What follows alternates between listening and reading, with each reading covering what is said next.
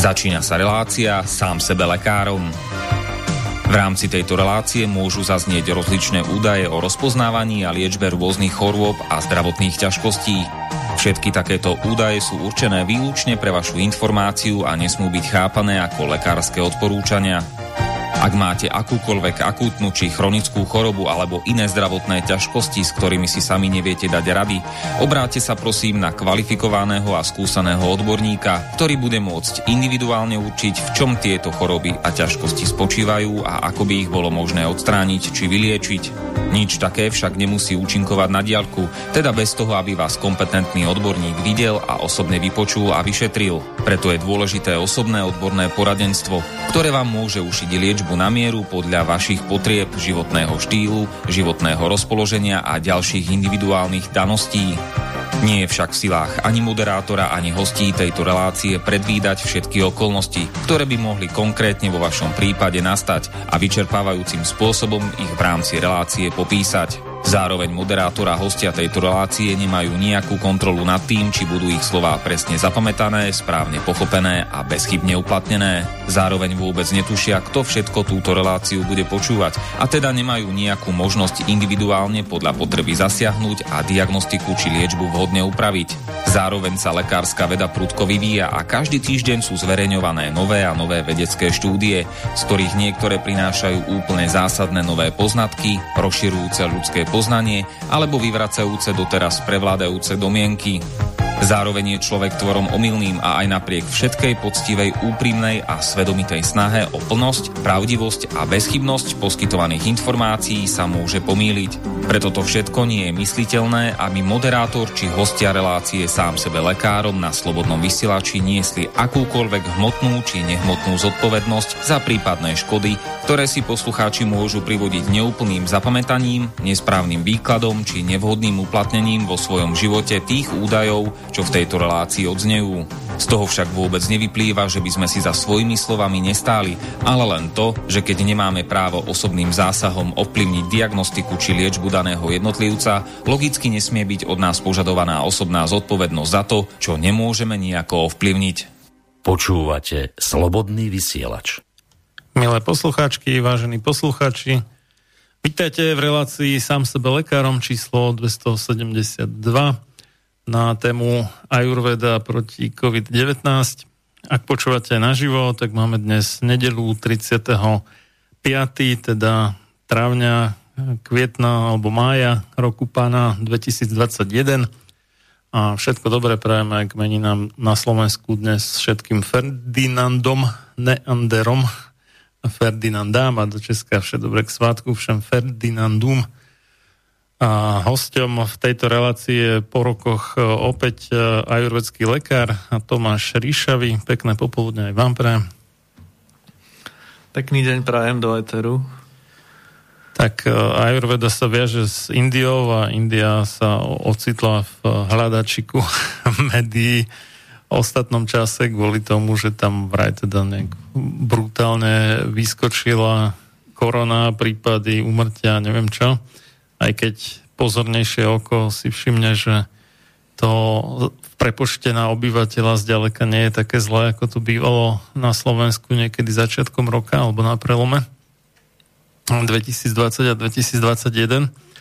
No ale uh, som zvedavý teda, že aké vy máte informácie ako človek, čo sa o Indiu asi dosť intenzívne z- zaujíma, rozhodne viacej než ja. Dôležité je vždy pozorovať nejaké fakta a tu máme štatistiky podľa štatistík v Indii na milión obyvateľov počet úmrtí na ochorenie kovid devätnásť bol asi desaťkrát nižší ako v Čechách na Slovensku. Keď si pozrieme aj celkov západný svet a porovnáme počty obyvateľov úmrtí, zistíme v Indii jeden celá tridsaťosem miliardy ľudí, západný svet jeden celá tridsaťdeväť miliardy ľudí. A takisto o počet úmrtí. Toto, toto sú síce trošku staršie štatistiky, ale tie čísla sa veľmi nezmenili od tej doby. Čiže v Indii asi stodeväťdesiatpäť tisíc stodvadsaťtri ľudí zomrelo na ochorenie kovid devätnásť, kdežto v tom západnom svete je to až vyše dvoch miliónov, takže vidíme, že desaťkrát vyššia úmrtnosť západného sveta, India, bohužiaľ, tým, že je, čo sa týka veľkých miest, preľudnená krajina, má zdanlivo s covidom väčší problém, ale v skutočnosti je to naopak.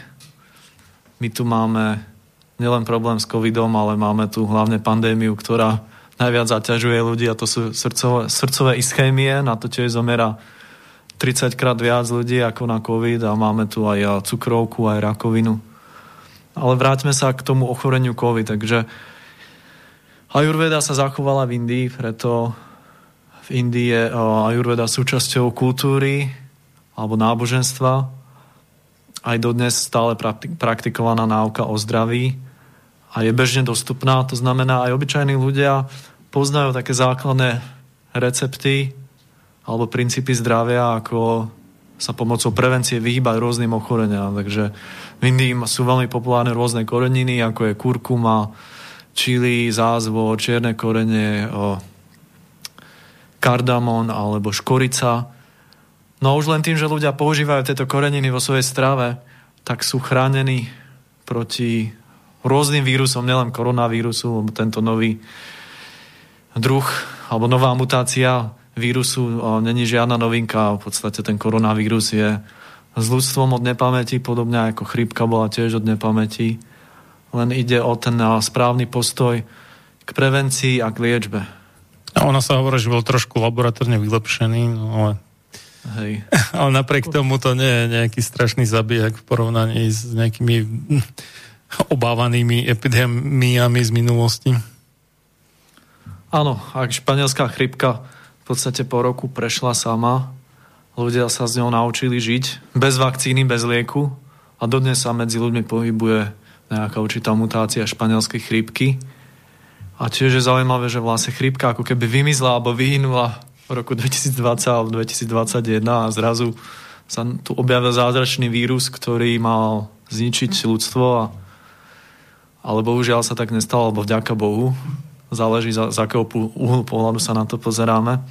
No na, tom je, na, na tom je také zábavné, že no, vlastne sa hovorí, že no prečo tá chrípka zmizla, no lebo tu máme tie lockdowny a tie rúška a odstupy a všetko, a potom sa človek pýta, že no fajn, tak uh, dali sme teda proti koronavírusu opatrenia, ktoré fungujú na chrípku, ale nefungujú na koronavírus, tak to sme asi robili niečo špatne. Ale po, podľa mňa nezmizla, len sa prestala sledovať, a v tom je ten problém. Ako musíme pochopiť ten základný princíp, že tieto vírusové ochorenia, ale rôzne bakteriálne, rôzne patogény, rôzne parazity idú po najslabších jedincoch. To je zákon prírody, tak to funguje nielen v ľudskej, ale zvieracej, v rastlinnej ríši. Takže tie najslabšie jedince bývajú postihnuté týmito rôznymi vírusovými ochoreniami, a takisto u nás ten vírus ide po najslabších jedincoch. Čiže dôležitá je prevencia, naučiť sa, ako sa správne zodpovedne postarať o svoje vlastné zdravie. O tom je aj táto relácia Sám sebe lekárom. Znamená, že skúsme sa aj my ľudia, jednotlivci, príčiniť na tom, aby sme mali lepšie zdravie, a na to môžeme použiť veľmi efektívne prostriedky v rámci strávy, životosprávy, v rámci rôznych domácich terapií. Takže v tomto sa môžeme z ajurvedy veľa naučiť, pretože ajurveda je najstaršia medicína na svete, je dnes praktikovaná, má obrovské skúsenosti, obrovskú tradíciu a rozmanitosť, čo sa týka liečiv alebo rôznych preparátov a terapií. Takže z tohto hľadiska tiež je zaujímavé, že India, ako náhle vypukla pandémia, tak indický premiér Modi zvolal videokonferenciu, povolal tých najlepších ajurvédskych lekárov z Indie a osobne s nimi konzultoval, čo by bolo treba urobiť, ako zabrániť šíreniu pandémie, ako liečiť toto ochorenie, ktoré vzniká následkom nákazy týmto koronavírusom SARS dva. Čiže vidíme, ten prístup bol od začiatku iný ako u nás. V západnom svete sa hneď od začiatku hovorilo o vakcinácii, hovorila sa o tom, že liek na to neexistuje alebo je neznámy. Dokonca boli také snahy, že pomocou umelej inteligencie nájsť liek na koronavírus, že zadali proste do nejakého programu takým programátorom, že aby vyhľadal ten liek, a on prešiel šesťsto miliónov substancií a nenašiel na, na to žiaden liek. Čiže hneď vyhlásili, že na, liek na to ja nie som, je. Ja som počul podobnú, podobný príbeh, ale s tým, že niečo našli. Ale už som zabudol, že čo to bolo, ale že medzi prírodnými látkami hľadali a našli niečo, čo sa tak najviac podobá na to, čo by mohlo fungovať. Ale už mi to medzi tým vypadlo, mi to hovoril jeden kamarát. Vtedy sa premiér spolahol viac na Aha. tú ľudskú inteligenciu, než nejakú počítačovú. A tým, že v Haridváre je najväčšie ajurvédske výskumné stredisko na svete, Patanjali, tak tam tiež podrobili skúmaniu tristo takých najznámejších alebo najbežne používaných bylín, ktoré sa v ajurvede používajú alebo v Indii vyskytujú. A zistili, okamžite našli tri byliny, ktoré sa potvrdili, že pôsobia proti tomuto ochoreniu. A to menovite Ashwaganda, ako Vitania spava alebo opojná, po latinsky Vitania, Vitania somnifera. Potom uh, Pipali, Piper longum, dlhé korenie. A, a Guduči, Guduči, Tinospora cordifolia. Že tieto tri byliny je dokázané určitým výskumom. Nebolo to len, že ľudia si to vymysleli. Oni to reálne podstúpili v tých laboratóriách tie byliny výskumu a zistili, že naozaj fungujú. Čiže táto spoločnosť Patanjali začala vyrábať tzv. Koronakit, ktorého sa predalo proste niekoľko miliónov. Čiže na jednej strane tá, táto pandémia v úvodzovkách, lebo existujú aj horšie pandémie, o ktorých sa toľko nehovorí, preto v úvodzovkách spôsobila taký rozmach alebo popularitu ajurvédy aj v Indii. Takže v Indii sa ajurvéde v tých moderných súčasných vekoch tak nikdy dobre nedarilo ako teraz za posledný rok. Čiže vidíme, že niečo zlé je vždy na niečo dobré. Čiže byliny na to existujú. Aj my u nás tu máme veľkú rozmanitosť bylín, hlavne na Slovensku máme okolo štyritisíc druhov bylín a vidíme, že aj zaujímavé, že v tých obdobiach tých respiračných okorení, to je väčšinou na jar, rastú alebo kvitnú také byliny, ako je plúcnik lekársky, Pulmonára officinalis. To je úžasná bylina, rastie aj tu v okolí Bratislavy, nájdete ju v takých lužných lesoch, kde je aké vlhkejšie, tmavšie prostredie. A túto bylinu môžeme používať aj v rámci prevencie, aj v rámci liečby. A takisto máme na Slovensku úžasný, vynikajúci liečivý med, ktorý bol dokonca vyhlásený za jeden z najlepších medov na svete. Jedná sa hlavne o medovicový med z takých tých tradičných pralesov, z chránených oblastí. Tento medovicový med sa zistilo, že dokonca silnejší ako manuka med v rámci antivirotických, antibakteriálnych účinkov. Takže úplne jednoduchý recept. Hej, čaj z plúcnika lekárskeho s medom urobí väčší úžitok, ako keby sa mal človek dopovať o, antibiotikami. No tak antibiotika hlavne neúčinkujú na vírusy, takže... Neúčinkujú, ale používajú ne, ne všet, sa ako pridružené... Ne všetci to vedia, no. Pridružené lieky. Aj keď je pravda, že sú dva také, ktoré majú aj protivírusový účinok, to je ten azitromycín a klaritromycín, tie sa aj ako... používali v tých protokoloch na liečbu covidu, ale to sú asi jediné dva také, že, že fungujú proti vírusom, ale všetky ostatné nefungujú proti vírusom a iba si tým človek zbytečne poškodí, keď to užíva. Ďalej tu máme úžasný prostriedok, ktorý je bežne dostupný a skoro vo všetkých obchodoch. Jedná sa o zázvor lekársky, Zingiber officinalis, po latinsky. Officinalis znamená lekársky, už sa to oficiálne nemôže nemôže sa to oficiálne udávať, že je teda lekársky alebo liečivý, ale zázvor je jedna z najlepších bylín alebo celkovo liečebných prostriedkov, ktorý môžeme tiež použiť na respiračné ochorenia, ako je covid devätnásť. A tu je rozdiel.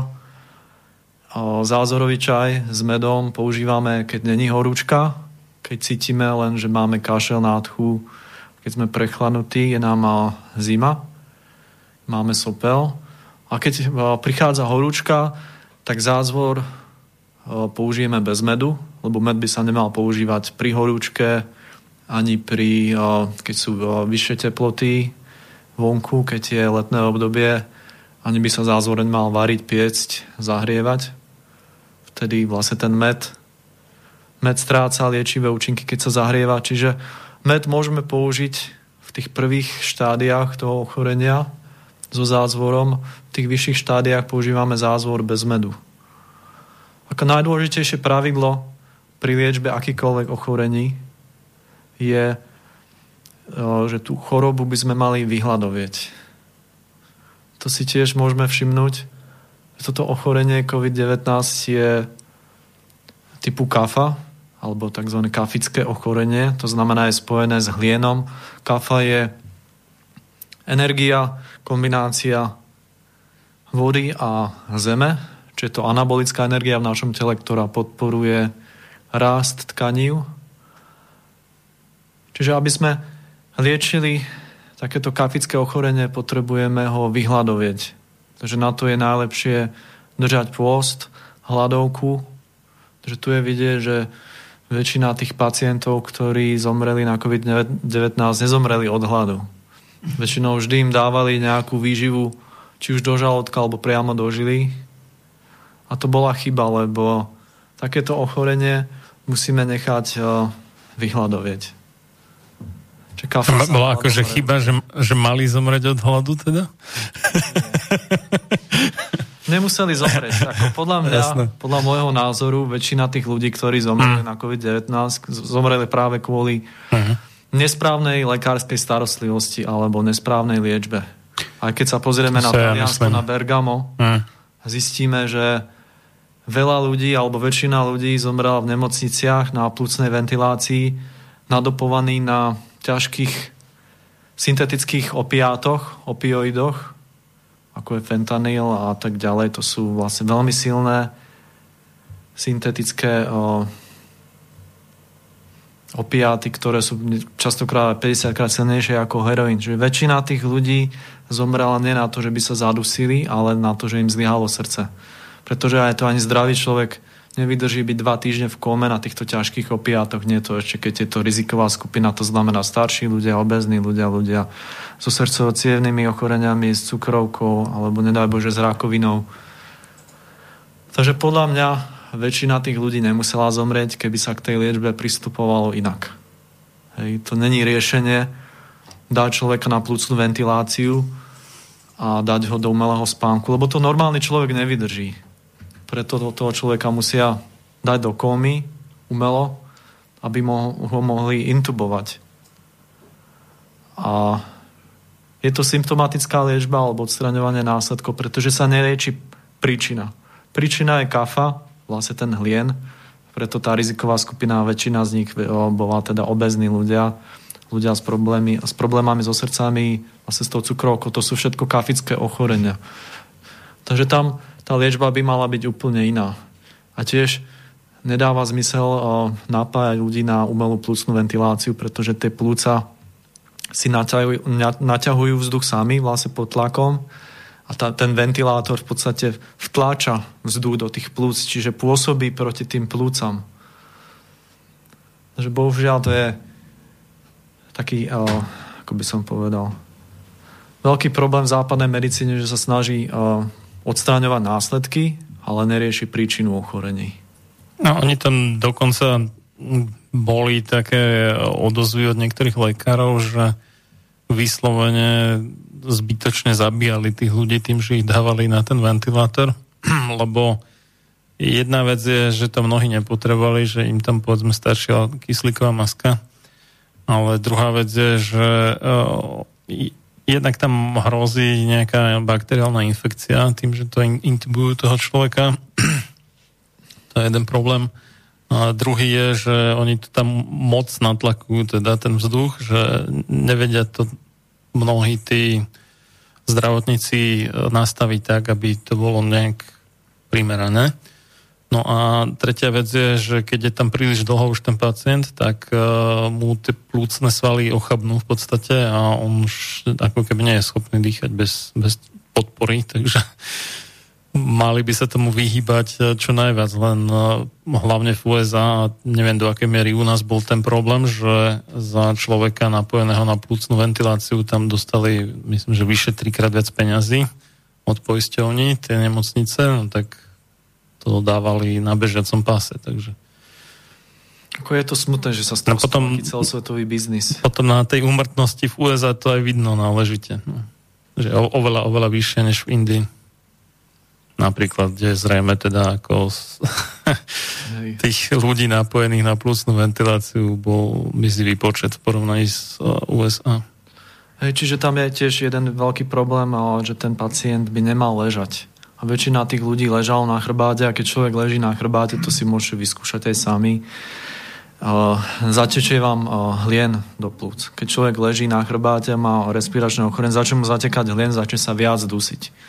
Takže v tomto prípade tí ľudia mali sedieť, nemali by ležať a mali by inhalovať rôzne bylinné pary alebo bylinný dym, ktoré majú bronchodilatačný účinok, to znamená rozťahujú plúca, aby si tí plúca sami naťahovali kyslík, lebo to tiež není dobre dávať človeku čistý kyslík. Človek není naučený a není to prirodzené, aby sme dýchali čistý kyslík, preto nám príroda dáva vlastne len určité percento toho kyslíka vo vzduši, pretože kyslík v nadmernom množstve, ako všetko veľa škodí, je pre nás jedovatý.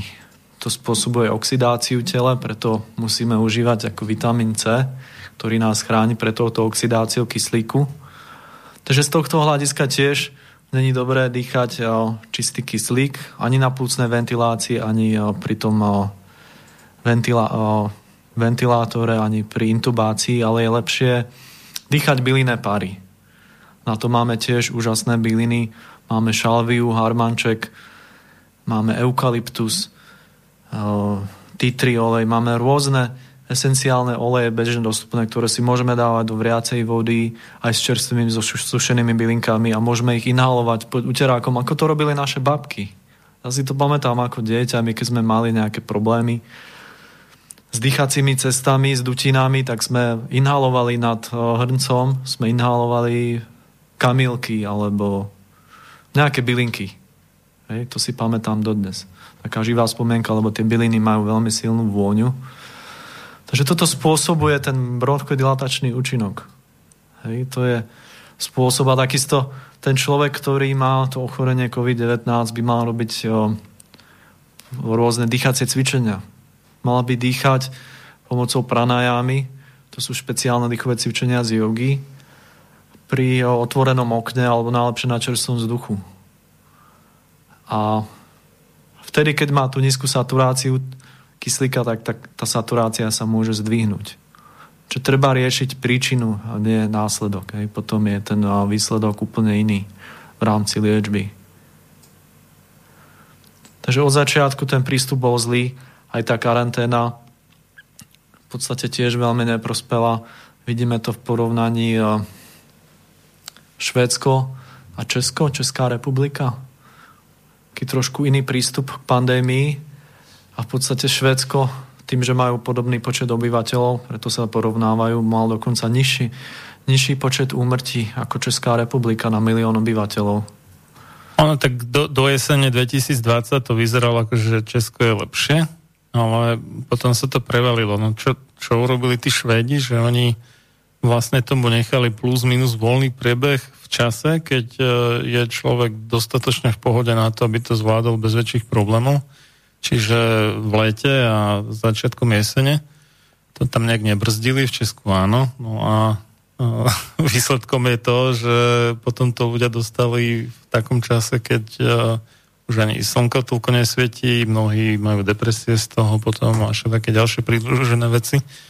A ten výsledný efekt bol nakoniec horší. No. Čiže Švédi si to akože kvázi odkrútili skôr a mali zo začiatku vyššiu úmrtnosť a sa na nich ukazovalo prstom, ale potom sa ukázalo, že nakoniec bol ten ich prístup oveľa lepší. No.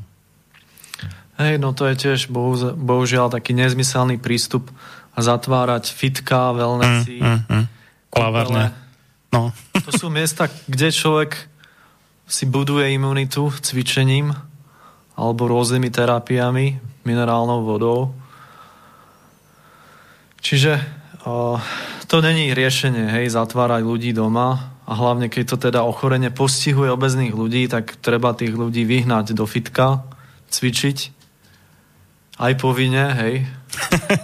Aby boli povinné rúška, radšej mali povinne nahnať ľudí do fitiek, mali im proste nejak predplatiť permanentný vstup a takto mohli ľudí prinútiť k budovaniu si svojej vlastnej imunity alebo kolektívnej imunity.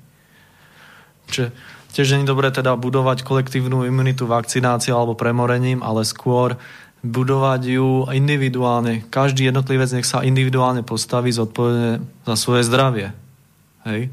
A keď to nerobia, tak štát by to mal podporovať, alebo keď už teda príde na to donúcovanie, na to, čo je povinné a čo je nepovinné, tak tam by mala byť tá povinnosť starať sa zodpovedne o svoje zdravie.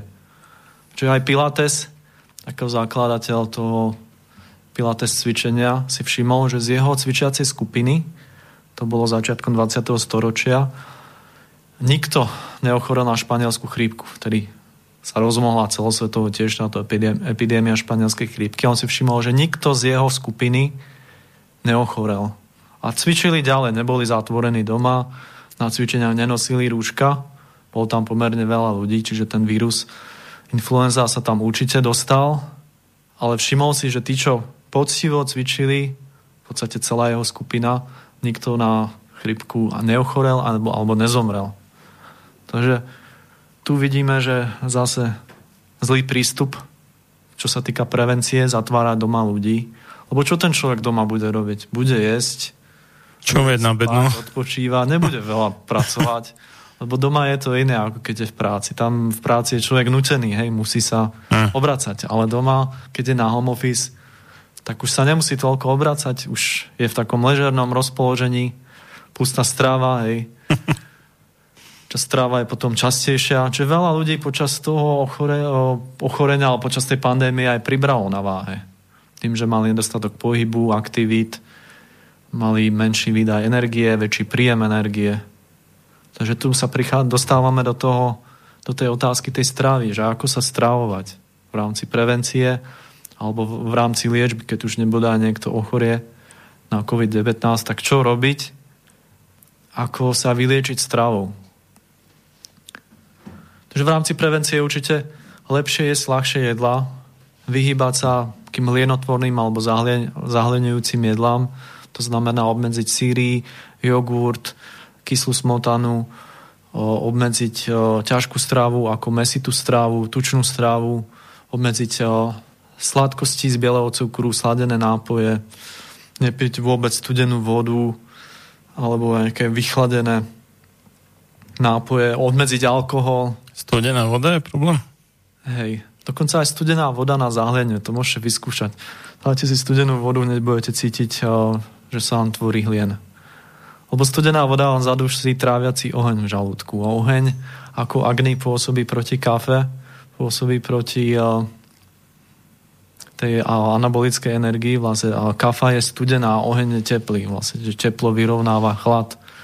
Takže studená voda znamená, keď je pod o, tou teplotou o, tela, alebo keď je podchladená hladom, to sú tie rôzne hladové nápoje, to okamžite spôsobuje zvyšovanie hlienu v našom tele. Keďže ten hlien je kombinácia vody, hlavnú zložku tvorí voda, tak by sme nemali piť studenú vodu. Najlepšie piť podľa ajurvédy prevarenú vodu, piť ju, keď sú chladné obdobia, jar, jeseň, zima, teplú, a keď je leto, tak takú vlážnu. Čiže začneme teda s tou vodou, tie nápoje. Hovorili sme ten zázorový čaj. To je úplne ideálny prostriedok. Keď prichádza jar, či je COVID, či nie je COVID, to je jedno. Prichádza jar, to je obdobie zázorového čaju. To môžeme piť dvakrát denne. Zázvor je úžasný v tom, že oproti čili alebo iným pálivým koreniam posilňuje, ešte čili oslabuje. Čili má katabolický účinok. To sa používa na redukciu váhy. Samozrejme aj zázvor sa dá použiť na redukciu váhy, ale zázvor posilňuje. Zázvor má takzvaný balia efekt, to znamená zvyšuje telesnú silu a vitalitu. A takisto vajikárania, to znamená je aj afrodiziakálny, podporuje vlastne mužskú, ženskú plodnosť. Takže zázvor môžeme použiť na podporu vitality vždy v jarnom období. No a s tým medom, s tým slovenským úžasným medom, ktorý není pasterizovaný alebo zahrievaný nad štyridsať stupňov, ktorý je bioaktívny, môžeme si vybudovať úžasnú imunitu. Takisto sa odporúča podľa ajurvédy piť prevarené, prevarené mlieko so šafránom a s kurkumou. Šafrán a kurkuma sú tiež úžasné byliny, ktoré majú takisto veľmi silné antivirotické a antiparázitické, antibakteriálne účinky. Takže môžeme to mlieko prevariť a to mlieko nám podporuje tvorbu bielých krviniek. Biele krvinky vieme, že sú súčasťou našej vlastnej imunity. Takže na to, aby sme mali silnú imunitu, mali by sme piť prevarené mlieko. To mlieko by sa malo piť buď na raňajky alebo na večeru. Takže to sú určité pravidlá. Sýry, jogurty, kyslú smotanu nie, a, a mlieko áno? Jak to? A, lebo mlieko, ako som hovoril, podporuje rása dátu, lymfatický systém. Tak to je tiež z mlieka, nie? Tak... Je, no. Ale je to inak upravované. Hm. Aj tam viac kyslej chuti a kyslá chuť zvyšuje káfu, zvyšuje hlien. Čiže aha. Jogurt, keď si dáme na raňajky na večeru, to nás nezahliení. Aj síry, keď, si, keď budeme jesť proste príliš veľa sírov na raňajky na večeru, hneď druhý deň už to budeme kýchať, už budeme mať sennú rýmu, nádchu. A takisto aj kyslá smotana má podobný účinok. Takže o, není mliečný produkt ako mliečný produkt. Hej. Je rozdiel medzi mliekom, jogurtom a tvarohom, sírom. Takže treba vedieť, ako správne upravovať tie mliečne produkty. Preto je vždy dobre ich kombinovať s nejakým korením alebo s nejakou bylinou a to mlieko, keď ho prevaríme, potom je dobre ho nechať vychladnúť, osladiť medom. A to máte tiež úžasný všeliek, mlieko s medom a s kurkumou, so šafránom. V podstate to dokáže vyliečiť obrovskú škálu ochorení a pôsobí to aj v rámci prevencie ako vynikajúci prostriedok. Dobre, no. Čo by sme aj zahrali po pol hodine?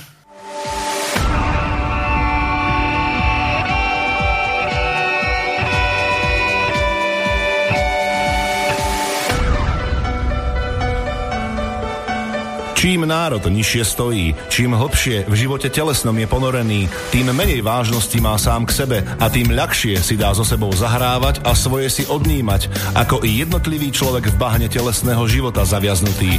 Je bez vážnosti k sebe samému a ľahko sa za úžitok telesný nielen s telom, ale aj s dušou zapredá. Ľudovít Štúr. Máte naladený slobodný vysielač Banská Bystrica.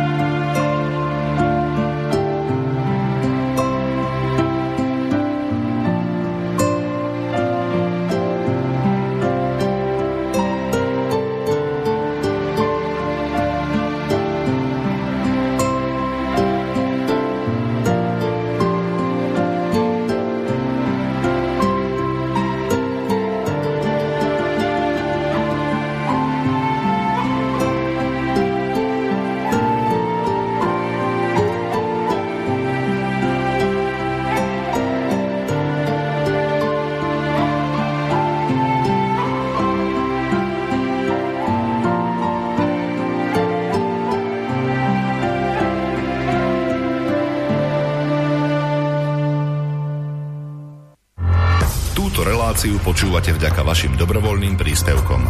Ďakujeme za vašu podporu.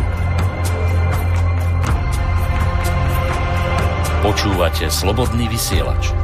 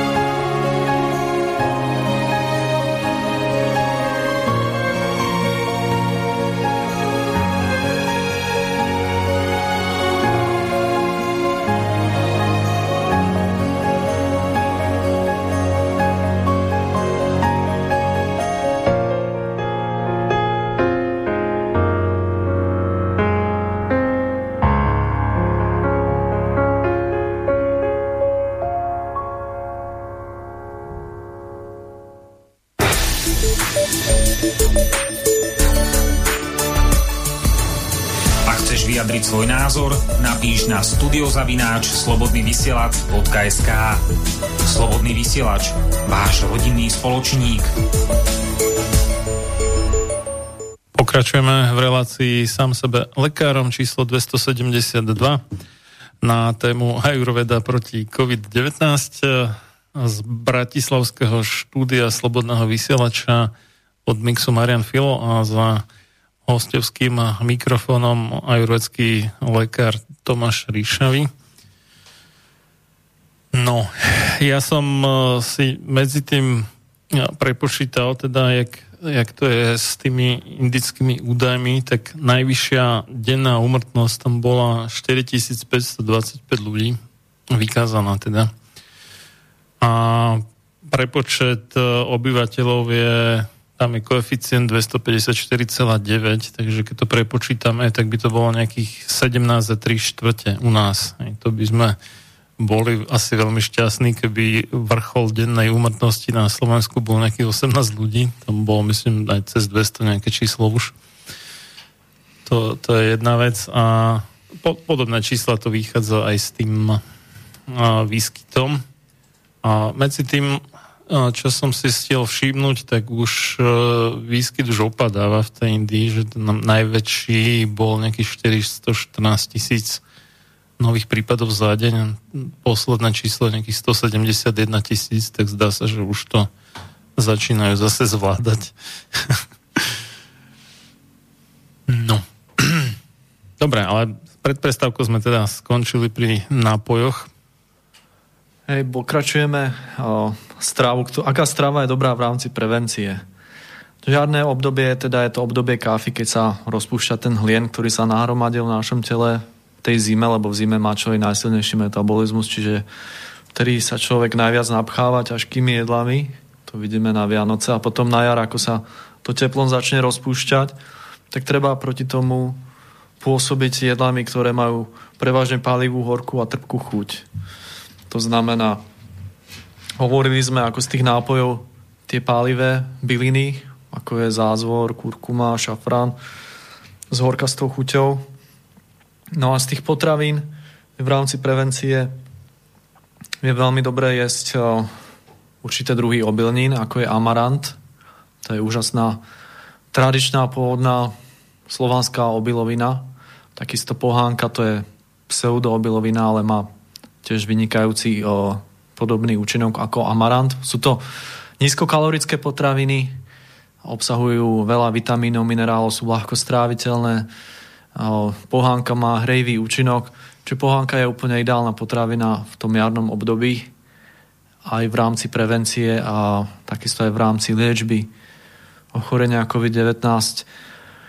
Čiže môžeme nahradiť taký ten klasický biely chleba, ktorý bežne kupujeme, a biele pečivo, ktorým sa tu pomaly všetci otravujeme, a nahradiť to tými tradičnými plodinami, ktoré boli u nás kedysi zaužívané. V dnešnej dobe menej, a je dobre sa k tomu vrátiť, lebo to funguje, hej, je to overené. Nie je to žiaden výmysel. Čiže to znamená nízkokalorické jedlá, aj kinoa je úžasná potravina. Pšenicu, ak chceme používať pšeničné výrobky, tak by sme mali si mleť vlastnú múku a piesť si vlastný domáci chleba z celozorného cesta. Nemali by sme používať ako bielu múku, ale celozornú múku. To je tiež veľký problém, že sa zmenilo ako spôsob, akým sa melie múka. Z tých kamenných mlynov sa vznikli nejaké nové technológie oceľových mlynov, tie vytvárajú v podstate bielu múku, ktorá tiež není pre človeka prirodzená, aby jedol výrobky z bielej múky. Takisto by sme teda nemali jesť ten chleba s máslom a so syrom, so šunkou na raňajky, to nás úplne zahliení. To je veľmi zlá kombinácia. Z toho budeme mať aj vysoký cholesterol a potom aj ďalšie z toho vyplývajúce ochorenia, arteriosklerózu. Plus ten hlien sa nám nahromadí v plúcach, v dýchacích cestách, vlastne v dýchacích meridiánoch, pránava a srotách. Potom nás to bude negatívne ovplyvňovať. No a samozrejme mäsitá stráva, to sa zistilo aj tiež výskumom z Indie, oslabuje imunitu. Zistilo sa, že vegetariáni trpeli na COVID devätnásť v Indii oveľa menej ako ľudia, čo pojedajú mäso. Takže to je tiež také zaujímavé, že to mäso, keď sa dostane do nášho organizmu, tak telo vytvára autoimúnnu reakciu, lebo si myslí, že nejaký cudzí organizmus vnikol do nášho tela a bojuje proti nemu. Ale ako náhle to mäso vysadíme, tak imunita sa nám zlepší, zosilní. A mali by sme teda obmedziť najlepšie úplne na minimum alebo úplne vysadiť mäsové výrobky zo stravy. A ako celoročne, nielen v jarnom období, ale hlavne teda v tom jarnom období. No a z tých strukovín môžeme uprednosiť tiež také strukoviny, ktoré sú zahrievajúce, ako je šošovica. Šošovicová polievka je vynikajúca stráva, veľmi výživná. A tiež podporuje vlastne čistenie lymfy. Podporuje aj vitalitu a plodnosť človeka, šošovica. Zo z typov zelenín je vynikajúce jesť šparglu. Artičoky, tí síce teraz nedozrievajú, ale dajú sa zohnať. Artičoka zeleninová je vynikajúca zelenina. O, potom o, napríklad reďkovky. Hej. Teraz bolo obdobie reďkoviek. Tie reďkovky tiež tým, že majú pálivú, horkastú chuť a zahrievajú, sú vynikajúce proti kafickým ochoreniam, ako je COVID. Špenát, nemali by sme ho jesť surový, ale varený, čiže varený špenát. Z ovocia v tomto jarnom období je dobré jesť povarené alebo podusené ovocie. Môžeme si variť aké rôzne čerstvé jablečné presidávky so škoricou. Môžeme to jesť na desiatu na lovrant, to znamená medzi jedlami. Môžeme používať čučoriedky, čučoriedkový džem ako vynikajúci prostriedok, prostriedok na podporu imunity. Tu si môžeme všimnúť, že napríklad čučorieky sa nazývajú po latinsky vakcínium. Takže pokiaľ sa niekto bojí vakcíny, tak je lepšie si dať pravidelne čučoriedky a to má takú slovenskú domácu vakcínu. Tie slovenské čučoriedky sú vynikajúce, sú lepšie ako tie kanadské, tie väčšie, čo sú sladšie. Tie slovenské majú viac, viac tú trpkú chuť a celkovo čučoriedky podporujú zdravie čreva. Vieme, že imunita je spojená so zdravými črevami. Aký máme črevný mikrobióm a acidofilné baktérie, tak to ovplyvňuje naše a nielen celkové ako imunitu, ale celkové zdravie. Takže to máme na to vynikajúci prostriedok čučoriedky. No a potom rôzne, dru- rôzne iné typy čučoriedok, nielen slovenské, ale aj tie kamčatské, ako zemole- zemoles. A takisto sú vynikajúce druhy ovocia v rámci prevencie, napríklad granátové jablko alebo hrozno. Z toho hrozna môžeme používať hrozienka. Sušené hrozno, to si môžeme pridávať do kaši, musíme to povariť. To je tiež úžasný liek na respiračné ochorenia. Hrozienka, takisto ďatle, ďatlový sírup, ten môžeme používať namiesto bieleho cukru. Takže to je ovocie. Z tých bylín sme hovorili. Ten plúcnik môžeme použiť aj podbel. Z tých ajurvédskych bylín sú to rôzne bylinné zmesi. Talisa patrády, karpurády, sitopalády, čurnám. To sú rôzne bylinné prášky, ktoré sa užívajú s medom. Potom tam máme rôzne bylinné vína, ako kanakásaviam je vynikajúci elixír na plúcne zdravie. Máme víno? Víno.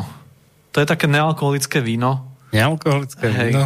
Tam je úplne minimálny obsah alkoholu, ktorý Aha. je tam len na konzervovanie, on tam sám vykvasí. Tým sa ten liek, to ajurvédske víno sa zakonzervuje, že vydrží stáročia. Čím staršie, tým lepšie, keď je dobre uskladnené. Uh-huh. A takéto víno kanakásaviam, úžasný produkt, ako naozaj vynikajúci.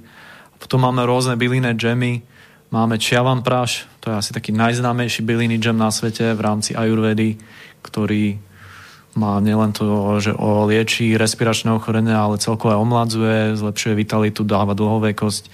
Potom máme kantakária valehiam, to je tiež úžasný bylinný džem na plúca alebo dášamu valehiam.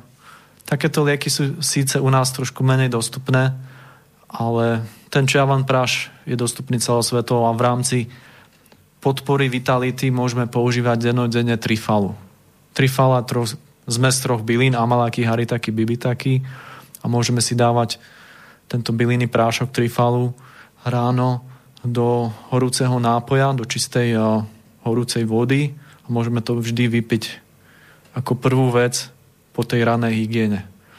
Takže takto si môžeme budovať celkovú imunitu, môžeme sa vyhýbať nielen respiračnému ochoreniu, ale pre, môžeme sa celkovo vyhýbať ochoreniam, keď dodržujeme tzv. Denný režim dinačária, takže tam je aj strava, vlastne ahára či kica, liečba stravou. A takisto, keď uh, máme aj správne mentálne nastavenie, to je tiež veľmi dôležité, aby sme boli v, uh, v kľude, v pokoji, aby sme sa vyhýbali zbytočnému stresu. To je veľmi dôležité, nenechať sa vystrašiť, že strach sa stal takou súčasnou veľmi nebezpečnou mediálnou zbraňou. Strach vystrašiť ľudí, hej. Ľudia veria tomu, čo vidia v televízii alebo čo počujú v rádiu. Tak dúfajme, že budú veriť tomu, čo tu dneska hovoríme. No, mňa úplne dojímalo, raz ma riešili policajti, že som nemal náhubok a oni, že no, že však to aj štúdia, ako aké, že ja som pozeral štúdia a nič také, ale že však aj v televízore to hovorili. Fúha, toto je argument od strážcu zákona, jak naozaj. Ono média, to slovo je v podstate o, ale, o, bohyne, o gréckej bohyne ilúzie, média. No, médium je ako prostriedok, to znamená. Aj prostriedok, ale média tiež vlastne ako bohyňa ilúzie. Takže nie je to všetko, čo vidíme alebo počujeme. Ale také zvláštne, že, ako, že automaticky ako predpokladá policajt, že každý má doma televízor a, a nielen, že ho má doma, ale ešte aj pozerá televízne noviny. Tak, no, u mňa sa netrafil teda. Najhoršie, keď to vychádza z oficiálnych zdrojov, hej, z tých najvyšších vládnych miest. Hmm. Takže ono je ťažké veriť človeku, ktorý trpí veľmi o, vysokým štádiom obezity, že vie niečo pozitívne o zdraví, hej. Toto ľudia by mali viac sa naučiť používať nejaký sedliacký rozum alebo vlastný zdravý rozum. Hej, že hm. nechcem inak konkrétne ukazovať na niekoho, ale asi všetko je okolo sa jedno. Hladného hygienika. Hej. uh, inak vakcínom je aj, aj brusnica, neviem čo, čuretka. Áno, aj brusnica, aj, aj a, ja myslím, že gojiberry je vakcínium tiež. Aha, to ani neviem. Čínska. To ani neviem, ale a, že to je také skoro pravidlo, že také tie mm, menej sladké a aj obvykle menšie a trpkejšie, kyslejšie a tak. E, no, druhý, alebo nie, že ani druhý, ale odrody, že majú viacej vitamínov, že keď sú také divokejšie, že a nie sú až tak sladké, tak že tým vyšľachtením k tej kvázi lepšej chuti, akože, takže strácajú tú liečivosť a tak. Áno, napríklad hm. rakitník, hej. To je úžasná hm. bylina, úžasná rastlina z Himalaje, je to v podstate ajurvédske ovocie, môžeme to bežne dopestovať aj u nás. A jeden plod rakitníku, takýto miniatúrny plod, nám dá vitamín C na celý deň. Hej, on je tiež tak extrémne kyslý, lebo vlastne vitamín C je kyselina askorbová. Ale ide o to, že my si tu môžeme dopestovať všetky tie potrebné liečiva v našom okolí, ale my to bohužiaľ nerobíme. My utekáme, keď máme nejaký problém, utekáme hneď do lekárne, k lekárovi. A pritom na, na záhrade si môžeme vypestovať minimálne aspoň nejakú zeleninu alebo nejaké ovocie, ktoré nám môže prispieť k celkovému zdraviu. Takže dostali sme sa k tej o, životospráve. Dôležité sa riadiť obdobiami. Máme u nás štyriročné obdobia, v Indii o, majú šesťročných období. V každom období by sme mali jesť iným spôsobom. Hej. Aj množstvo, aj iné. šesťročných období? To, to počujem prvýkrát. Obdobie sucha a ešte obdobie dažďov. Vlastne monzún. šesťročných sa období. Majú štyri, ako máme my, my jar, jeseň, aha, leto, zima a majú plus ešte obdobie sucha. A to je kedy? Kedy je sucho a kedy sú dažde?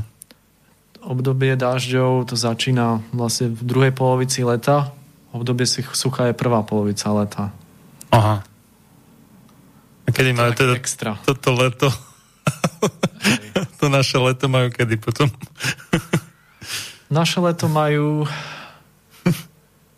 No, to naše leto, keď to porovnáme, to počasie s našim letom, tak o, ako je to v Indii o, od februára do apríla.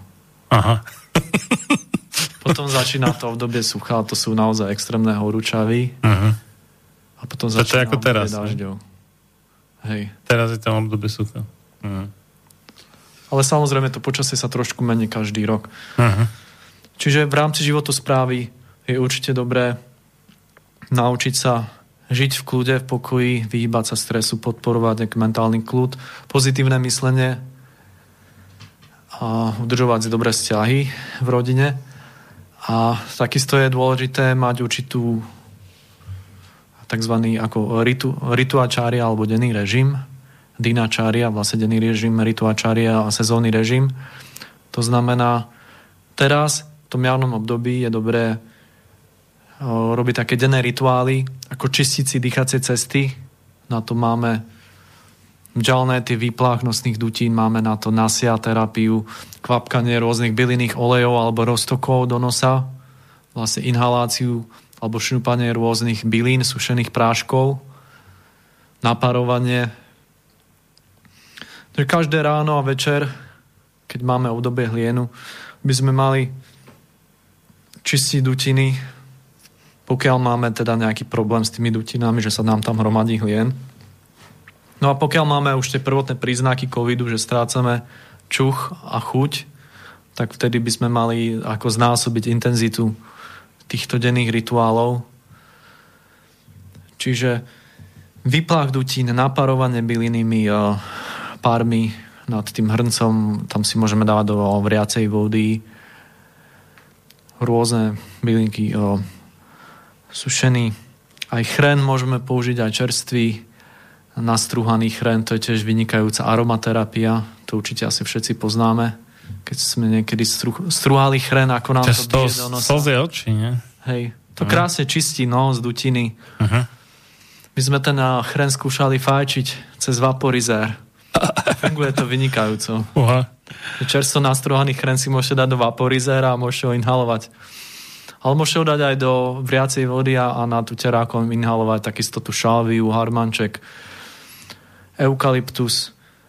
O, to sú tiež vynikajúce byliny na čistenie dutín. Takže vtedy liečíme vlastne ten COVID v tom prvom štádiu, keď strácame chuť a čuch. To je asi taký najznámejší symptóm, ako sa to prejavuje. Potom samozrejme vynikajúca terapia, u nás málo populárna, je saunovanie svedana karma. To je tiež podľa ajurvedy taká všeliek terapia. Slovania používali o, metličkovanie v saunách, vlastne párne sauny. Tie suché fínske sauny prišli vlastne až neskôr, ale pôvodne to sa zachovalo aj v Rusku, aj v tých vlastne východných kraj, krajinách Európy dodnes. Párna ruská sauna, takzvaná baňa, kde sa ľudia metličkujú. Hej, tam môžeme použiť vlastne ten posvetný strom, dúb letný alebo brezu a s tými metličkami, ktoré sa nahrievajú nad kamnami, sa môžeme masírovať. To tiež výrazne čistí dýchacie dutiny, čistí to lymfu, krv, ako sa človek potí. Keď strávi, čistú, keď strávi jednu hodinu čistého času potením sa, tak telo dokáže vylúčiť toľko toxinov ako obličky za dva týždne. Takže jedna hodina, dva týždne, vidíme to, ten rozdiel. Tež sauna, saunu si môžeme dávať raz, dvakrát do týždňa. Minimálne štyrikrát po pätnásť minút. Keď vydržíme, tak aj dlhšie. V saune by sme mali nosiť čapicu, aby sa nám neprehrieval mozog. Ja som bol akurát včera večer. Máme doma teraz postaviť tú slovanskú saunu z dubového dreva, z konopného betónu. A používam tam tie metličky rôzne, eukalyptové, brezové, dubové a teraz chcem začať používať rôzne byliny. Metu, medovku. Ako je to neuveriteľné. Tá terapia naozaj dokáže zázraky. Hej, to si nevymýšľam. Teraz hovorím z vlastnej skúsenosti. Takže dobre chodiť do sauny a to je práve to, to najväčšie nešťastie, že zatvárať sauny, že začne pandémia respiračného ochorenia, tak my ideme zatvárať sauny. To je obrovské nešťastie. Práve naopak by sme mali, ako sa budovali tie testovacie strediska, kde bolo plošné testovanie, tak sa malo skôr zaviesť plošné saunovanie. Mali sa budovať budovať sauny vo veľkom, vo všetkých mestách, dedinách. Mali urobiť verejné sauny a tam mali nahnať ľudí do sauny a tam ich mali poriadne vymetličkovať. Primátori tých miest, aj s to saunou čapicou v tom kilte, ako sauna majstri. Aby boli ľudia zdraví, lebo plošné testovanie je ako vyhodené peniaze. Na rovinu to hovorím. Boli to vyhodené peniaze plus ešte na tých testovacích paličkách sa nachádza, alebo to bolo v podstate dezinfikované ako silnou chémiou a to išlo priamo do slizníc, do krvného obehu, takže to nám k imunite určite neprospelo. Ešte aké nečistoty tam boli, však tu bol kúpec videí o tom na internete behalo. A tam je hlavne divné, že keď sa ten vírus má šíriť tým, že my hovoríme, dýchame, sem tam možno kýchneme alebo zakašľame, tak logicky nie je dôvod ako rýpať sa niekde hlboko v nose, nosohltane až pri mozgu niekde. Ten vírus predsa, ak ho máme, tak musí byť aj niekde na kraji, ako stačí nejaký Hej. centimetr, dva. No podľa ajurvedy je to vidieť na jazyku. Hm, hm. My, že my sme robili testovanie, rýchlo testovanie podľa jazyka, To sa nazýva Jiva Pariksha, vyšetrenie podľa jazyka. To si každý môže urobiť doma, stačí vyplaziť jazyk, pozrieť sa na začiatok jazyka, prvú tretinu, vlastne ako máme špicu. Po pravej, po ľavej strane máme oblasť plúc a tam môžeme vidieť, keď sú tam červené bodky, také výrazné červené bodky, že máme nejakú plúcnú infekciu. Takže potom samozrejme už to treba riešiť. Takže vtedy prichádzajú na rad už tie byliny a silnejšie terapie. No a to testovanie ešte, však tam v podstate priemerné náklady na odhalenie jedného, aj to je otázka, či naozaj nakazeného alebo infekčného človeka, tam boli ťažké tisíce eur, však to, to nedáva absolútne zmysel, že koľko ľudí sme mohli zachrániť v podstate oveľa vlastnejšími prostriedkami, keby sme sa venovali tým, čo naozaj majú problém, nie tým, čo im nič nie je, a aby zistili, že sú akože chorí, tak sa potrebujú dať otestovať. To. Hej, ako tá sauna sa dá kúpiť za tisícpäťsto eur. No. Fínska sauna. Ke- každý mohol no, dostať... Film mal nejaký výpredaj, hej, za tisícpäťsto eur sa dá kúpiť fínska sauna. Pre dve, pre tri osoby, hej, rodinná sauna. To si človek môže dať na chodbu, na balkón. Proste niekde, aby mu to nezavádzalo. Hej. Každý... Náklady na toho jedného pozitívne testovaného, tam sa to v priebehu času vyvíjalo, ale bolo to minimálne tritisíc alebo viacej, takže každý pozitívne testovaný by mohol alternatívne dostať dve takéto sauny teda. Čo by určite jeho zdraviu prospelo viacej než samotné vedomie, že či má alebo nemá, ísť to ešte dosť nízkou spolahlivosťou. Hej, a keďže ten vírus, vírus sa šíri vlastne to kvapočkovo nákazou a nemá rád teplo, tak vlastne to teplo ho ničí, zabíja. Na tých šesťdesiat stupňov vlastne tá sauna ten vírus zabíja. Aj v našom tele. Čiže preto je dobre sa vystavovať tej vysokej teplote, uh-huh. hypertermii. V ajurvede to nazývam ako svedan karmu, potenie sa. Čiže tým ten vírus ničíme a podporujeme tým aj uh, tie samoliečace procesy v našom tele. Dobre, zahráme zase.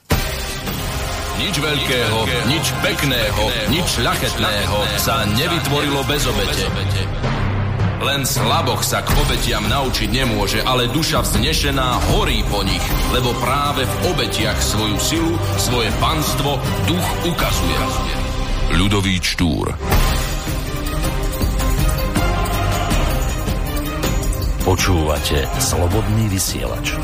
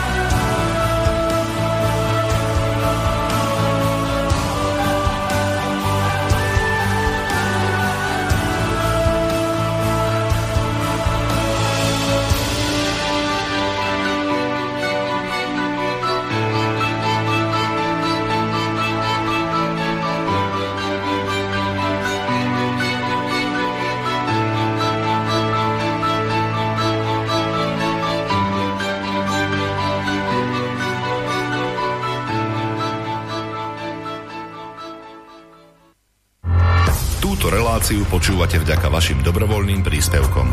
Ďakujeme za vašu podporu. Počúvate Slobodný vysielač.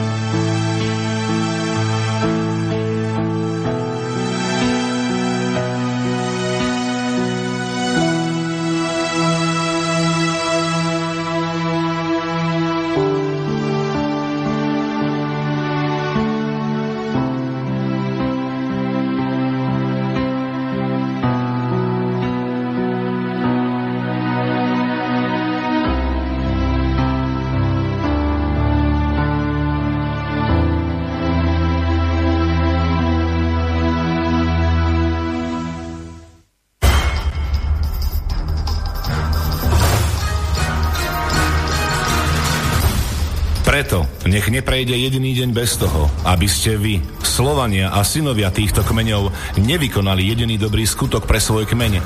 Obraňujte jeho právo, vzdelávajte ho a nestaňte sa nikdy služobníkmi jeho cudzích vládcov. Ľudovít Štúr.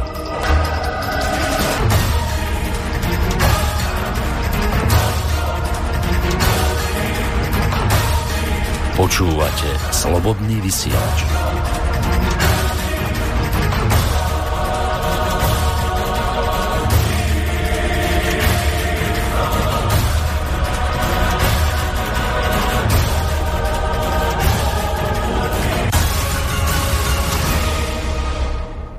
Sme späť v relácii Sám sebe lekárom číslo dvestosedemdesiatdva na tému Ajurveda proti kovid devätnásť.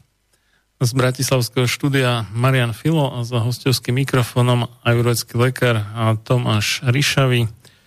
Kto sa chce zapojiť do našej relácie, niečo sa opýtať, podotknúť, pripomenúť hocičo, tak nám môže napísať na studio zavináč slobodný vysielač bodka es ká alebo použiť zelené tlačidlo otázka do štúdia, ktoré nájdete na stránke www bodka slobodný vysielač bodka es ká. Tam nemusíte mať ani e-mailovú adresu. A nájdete ho teda vľavo v strede na každej stránke. No a napísal nám teda Michal zo Žiliny, že zdravím do štúdia. No s tým mliekom trocha pozor, je jasné, že ajurveda ho využíva, pretože bola vyvinutá v podnebi Indie, ktoré je omnoho teplejšie a suchšie ako to naše. V našom podnebi by sa mlieko využívať skôr nemalo v akejkoľvek podobe. Takže treba brať do úvahy aj tieto v úvodzovkách drobností, pretože majú svoj význam.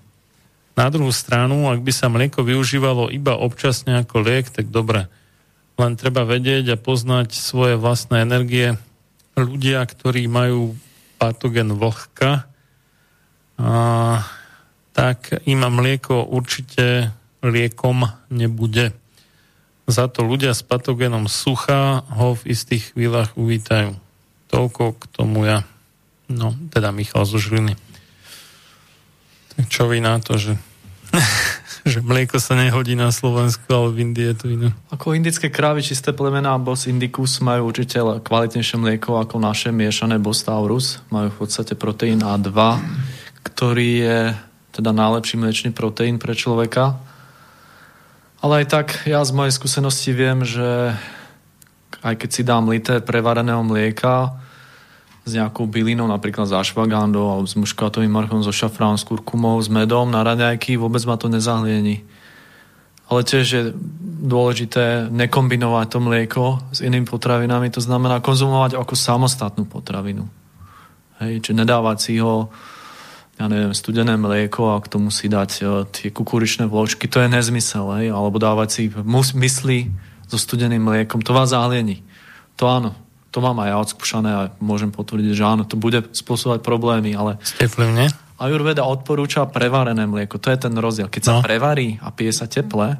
Ale tie vločky ako s tým prevareným mliekom, tie tiež zahlienie? To, to sa môže jesť, ale musí sa, uh-huh. tie vločky sa naozaj musia rozvariť. Uh-huh. Musia byť uh-huh. proste škroby, musia byť rozvarené, aby sme ich mohli stráviť.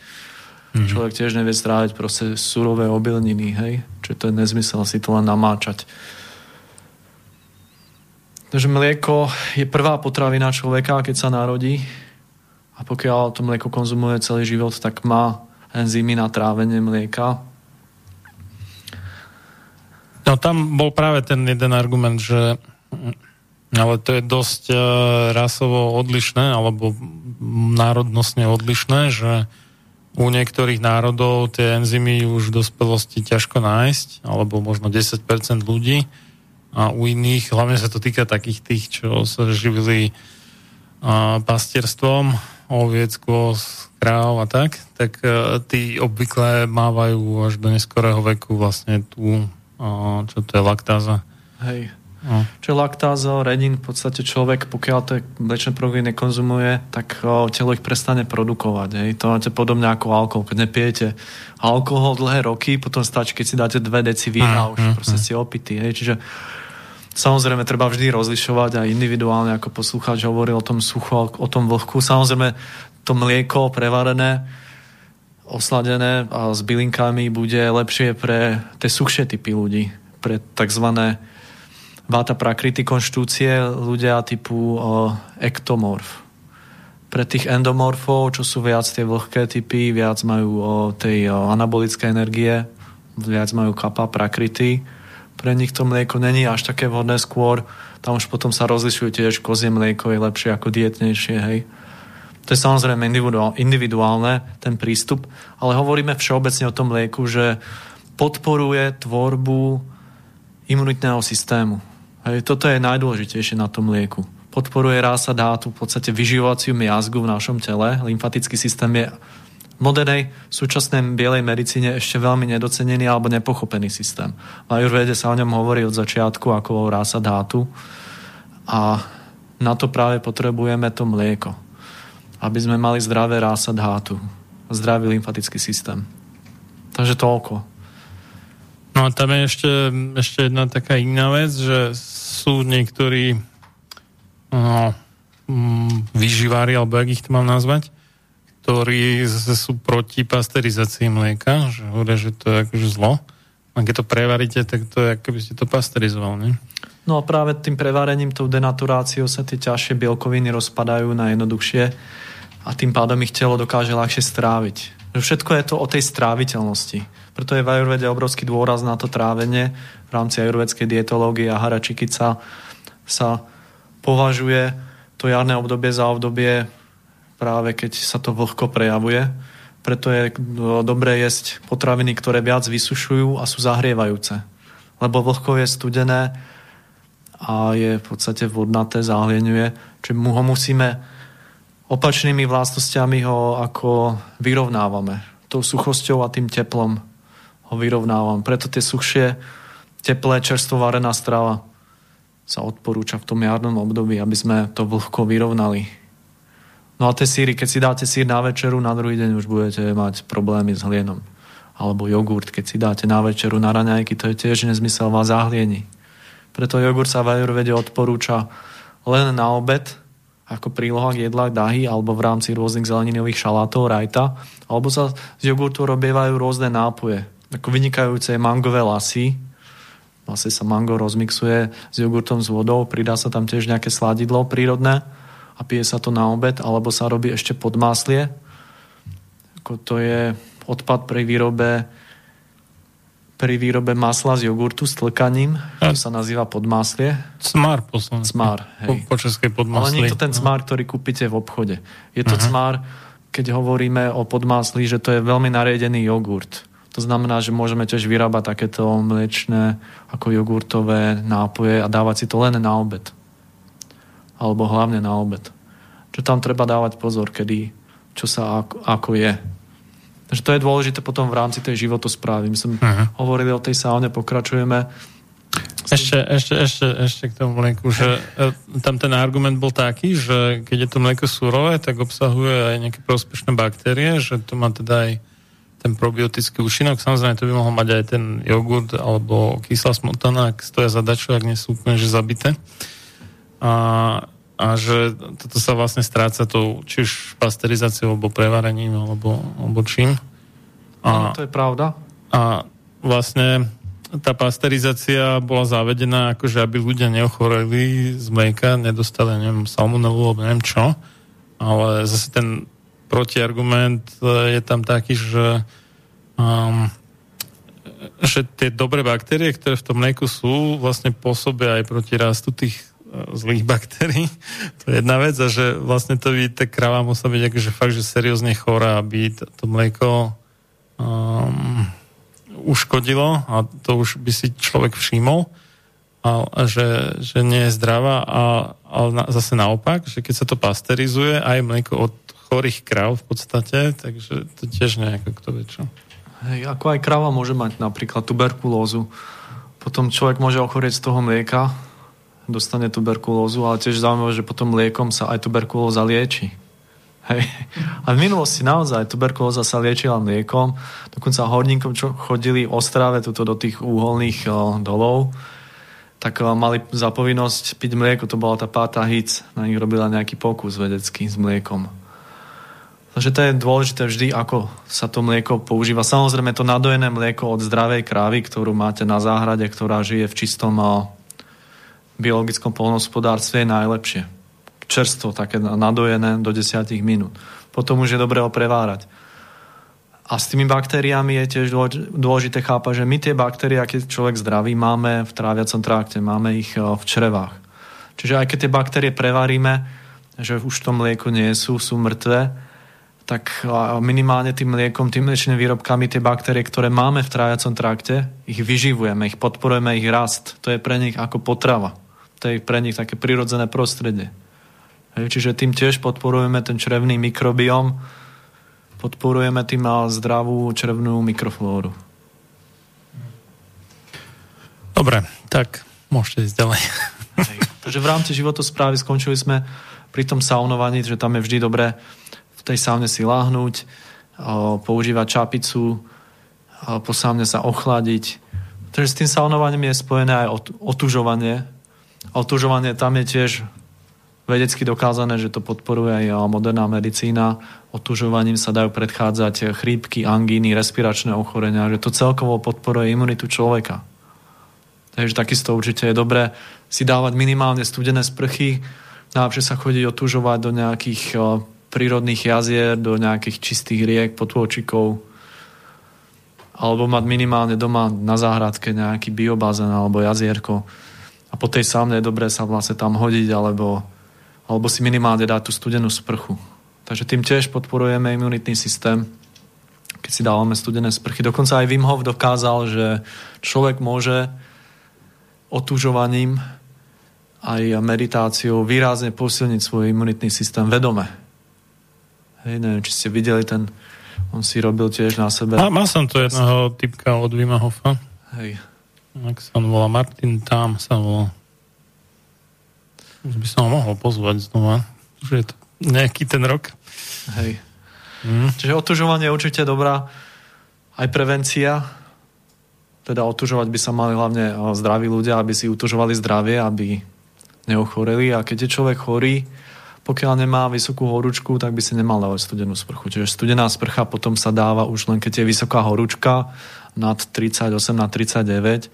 Keď to antibiotika, antivirotika ako byliny nezrážajú, tak vtedy je dobré to zraziť, zraziť studenou vodou, studeným zábalom. Čiže všetko má určité svoje použitie, hej, to treba vedieť viac. Ale všeobecne, teda otužovanie po tomto cvičení, ako sme hovorili, cvičiť je najlepšie pri východe, pri západe slnka alebo na obed. Najlepšie cvičiť jogu, pilates, alebo robiť proste kardio cvičenie, minimálne tie dýchové cvičenia, pranajamu. Takže to je tiež určite veľmi prospešné. A samozrejme meditovať, meditácia. To je vedomé nasmerovanie myšlienok na určitý bod. Tým môžeme tiež veľmi pozitívne ovplyvňovať svoje celkové zdravie. Vlastne fyzické, mentálne, duševné, duchovné zdravie. No a tá, v rámci životosprávy teda je, chodiť, je dobré chodiť ako skoro spať do tej polnoci a stávať potom ráno. Čím skôr staneme ráno, tým lepšie pre naše zdravie. To má tak, takisto obrovský dopad na celkovo zdravie človeka. Čiže je dôležité naučiť sa chodiť na veľkú potrebu ráno po zobudení. To u nás je taký dosť neznámy fakt, ale v Indii sa to úplne bežne praktikuje.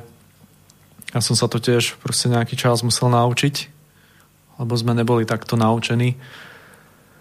Čiže ráno, ako sa zobudíme, mali by sme ísť na veľkú potrebu. Na tej toalete najlepšie čupieť, nie sedieť. Lebo keď sedíme, máme zatvorené hrubé črevo, vlastne stiahnuté brušným svalom. A namiesto toaletného papiera je dobre používať vodu. To znamená mať bidet alebo nejakú sprchu, ktorou si môžeme vlastne umyť muladhára čakru, koreňovú čakru. Je to aj hygienickejšie, zdravšie, je to aj lepšie pre ekológiu, pre životné prostredie. No a potom v rámci aj tej hygieny samozrejme je dôležité dodržiavať určité hygienické pravidlá alebo princípy. Udržiavať telo čisté, to znamená používať rôzne čistiace prostriedky na ruky, čistiť si mydlom ruky alebo nečisté miesta na našom tele. Ale celkovo inak mydlo potom není dobré pre celkovú imunitu kože, lebo na koži máme tiež vlastne mikrobióm, probiotické baktérie, ktoré by sme mali podporovať, to mydlo ich zabíja. Takže na tú kožu je najlepšie studená teplá voda, alebo potom rôzne strukovinové múky, cicerová múka, hrachová múka, z toho sa robí kašička, taký peeling, to je vynikajúce na čistenie kože na miesto mydla, alebo len obyčajný med so solou, je vynikajúci prostriedok, ako sa tiež používa vlastne v ruskej saune. Sa robí taký medový peeling, že na záver vám vydrhnú kožu s takou zmesou med, zo solou, vynikajúce na kožu, naozaj. Namiesto mydla to je tisíckrát lepšie ako mydlo. To môžete vyskúšať, to je zaručené, že sa vám to bude páčiť, vaša koža bude úplne šťastná, bude sa smiať. Ten človek potom žiari. Takže to mydlo len na ruky, na čisté miesta, ale proste celkovo na telo nie. A na hlavu ako šampón sú dobré bylinné vývary. A to je vynikajúci prostriedok shikakaj, to je taká špeciálna bylinka alebo amalaky, indické bylinky a ajurvédske bylinky, z toho sa urobí v podstate aký studený výluch, macerát a s tým sa umýja, umývajú vlasy, alebo sa používa nejaké bahno, čisté bahno, vlastne ako minerálny obklad, ako šampón, alebo proste ja neviem, vývar zo žihlavy, preto sú také populárne žihlavé šampóny, lebo žihlava je tiež vynikajúca na vlasy, alebo brezová voda je vynikajúca na vlasy ako šampón, ale nepoužívať, to sme tu mali o tom prednášku, o tých kozmetických výrobkoch, nepoužívať tie bežné chemické kozmetické výrobky ani na kožu, lebo koža je súčasť nášho organizmu, je to najväčší orgán a potrebuje tiež svoju starostlivosť. Čiže je dobre si kožu natierať tiež nejakým olejom, sezamovým olejom. V tých o, chladnejších obdobiach ako teraz sezamový olej je vynikajúci, alebo ricínový olej, o, lanový olej, môžeme používať rôzne oleje. V letných obdobiach, v teplých obdobiach je vynikajúci olivový, slnečnicový alebo kokosový olej. Takže to koža nám bude veľmi vďačná, keď budeme pravidelne čistiť, masírovať bylinkami a prírodným olejom. A napadlo k tomu záchodu, že tam niektorí odporúčajú ako vylepšenie si dať pod nohy taký malý stolček alebo nejakú, neviem, krabicu alebo čo. A v niektorých takzvaných menej rozvinutých kultúrách majú na miesto záchoda iba nejakú dieru v zemi v podstate a že si tam iba stanú a nemajú inú možnosť, než si čupnúť. Takže tak, tak toto tam funguje. Tak je to prirodzené, ako malé dieťa, keď ide na nočník, tak tiež tam čupí, ale ano, keď je človek ano. v prírode, ano, že nemá ano. tam záchod, tak proste tiež čupí. Nemá inú možnosť. No to je potom najlepšie, keď sa tá jama vykope a hneď sa aj zákope, že to není tak, že voľne. Hej, tam tiež treba poznať mm. určitú, určité to... pravidlá, ako, že nemal by sa káľať do rieky alebo do mora. Aj základné mm. hygienické návyky. Toto sa u nás veľmi neučilo, alebo sa to učilo z iného pohľadu. To samozrejme potom, čo sa týka ústnej hygieny, je dobré si oškrabať jazyk a čistiť si zuby po každom jedle. To je veľmi dôležité a čistiť si vlastne hor, horné zuby smerom dole, pohyb kefky je smerom dole a spodné zuby smerom hore. Na to sa v ajurvede používajú rôzne také ako tyčinky zo stromov, myšvák a ním, a u nás tiež môžeme použiť orech, proste rôzne, rôzne stromy, ktoré majú takú horkastú šťavu miazgu. To je vynikajúce, nielen na zdravie ďasien, zubov, ale tiež pečen, slezinu, pankreas, žlčník, že to lieči aj vnútorné orgány. Ako vetvičky stromu? Hej. Ako na miesto zubnej kefky? Áno. to to je lepšie, ne, neviem, človek nepotrebuje zubára. Neviem dosť dobre predstaviť, lebo však tam nie sú tie štetinky. No, tak to... Nie, to človek prase rozkúša a vytvorí si tie štetinky z toho vláka. Ja, ako rozhrýsť. Aha. Uha. Ako ten myšvak, to používajú aj Arabovia. V podstate mm. takto vznikli zubné kefky z toho myšvaku. Vlastne Arabovia ako Turci, oni to priniesli k nám do Európy. A tiež je zaujímavé, že aj to, ten systém sprchovania sa zaviedli Angličania, ktorí sa to naučili v Indii. Dovtedy sa ľudia nesprchovali. Kúpanie to bolo ojedinele, to mali len boháči doma, že nejakú kúpeľnú, nejakú váňu, kde ich vykúpali, ale chudobní ľudia okrem rieky alebo jazera potôčika nemali veľmi kde sa okúpať. Súd mali, nie? Že nie ani váňu, ale taký veľký súd. No veľmi sa ľudia v minulosti nekúpali, hej, no. Povedzme si to na rovinu. Malé deti ešte možno. Ale... Ale...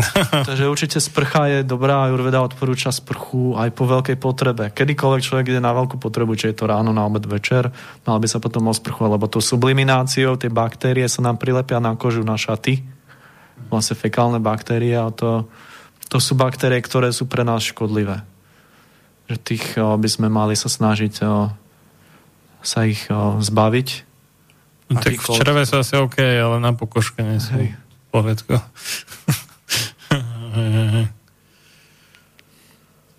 No, títo Japonci nejakí, alebo kto to majú taký záchod, že, že človeka po vykonaní potreby aj osprchuje. Také po, pokročilé technológie, ale u nás sa to zatiaľ moc neujalo. Čiže tam, tam by to mali teda okamžite. No a potom ešte v rámci tej životu správy dôležité je len toľko, koľko dokážeme stráviť. Naše dlane ukazujú kapacitu nášho žalúdka alebo trávenia. Koľko sa nás zmestí do dlani, toľko by sme mali zjesť. A teda je dôležité sa neprejedať. Ako náhle sa človek prejedá, vznikajú metabolické endotoxíny, takzvaná á em á, a z toho sú potom rôzne zdravotné choroby, problémy, neduhy. A samozrejme to oslabuje imunitu, lebo telo je potom zamestnané tým, že sa snaží zbaviť tých toxínov. Potom nemôže riešiť, alebo sa tá energia na riešenie ďalších o, akutných problémov oslabuje. Takže je dôležité neprejedať sa. Naše telo nám dáva, náš žalúdok nám dáva signál, keď, nám, keď si prvýkrát odgrgneme, že by sme mali prestať jesť. To je taký signál, ktorým si môžeme udržovať zdravé trávenie. Čiže dôležité jesť teda len, keď sme hladní. Keď nie sme hladní, tak buď máme nejaký problém, alebo sme ešte nestrávili predchádzajúce jedlo, ktorý sa pod, používajú prostriedky na podporu trávenia. To je napríklad ten zázvor, alebo sú to rôzne bylinné zmesi ako trikatu, tri korenia, čierne korenie, dlhé korenie, zázvor, alebo môžeme použiť aj čili. Pre takých ľudí, čo majú nadváhu alebo obezitu, je čili tiež vynikajúci prostriedok na spalovanie tukov, na podporu metabolizmu, na vylúčenie nadmernej vody alebo tekutín z tela, na rozbijanie toxínov, na ničenie parazitov, vírov alebo baktérií. No, no zase sa hovorí, že, že čili je akože dobre v zime, že zahreje, ale v lete, že to nie je úplne ono. Páli dvakrát. Aj keď však prijíma, aj keď ho vylúčuje. No, to je jedna možnosť, ale inak som myslel, že, že potom č- človek má horúčavú zvonka aj znútra, že v zime je to v pohode, že tam sa zahreje znútra, ale v lete to až tak ideálne nie je možno. I keď zatiaľ máme po- pomerne studenú jar, tak to celkom teraz ide, ale uvidíme, čo príde. Dobre, dáme si ďalšiu hudbu. Studom večným zahyň podlá duša, čo o slobodu dobrý ľud môj mi pokúša. Lež večná meno toho nech ovenčí sláva, kto seba v obeť svetu za svoj národ dáva. A ty morho, hoj morho, detvo môjho rodu, kto kradmou rukou siahne na tvoju slobodu. A čo i tam dušu dáš v tom boji divokom, mor ty len a voľ nebyť, ako byť otrokom. Samo Chalúbka.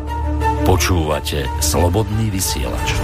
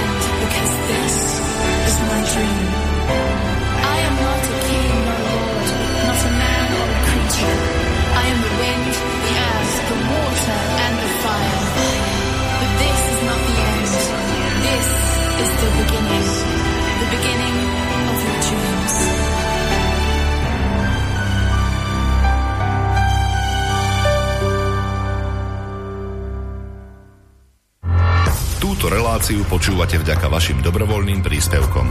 Ďakujeme za vašu podporu. Počúvate Slobodný vysielač.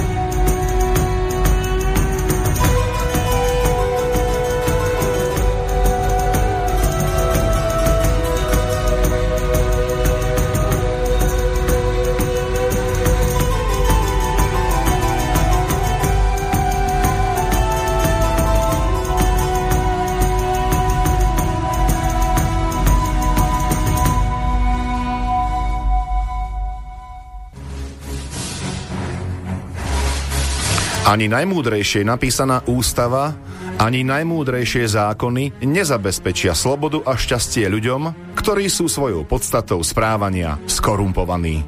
Samuel Adams.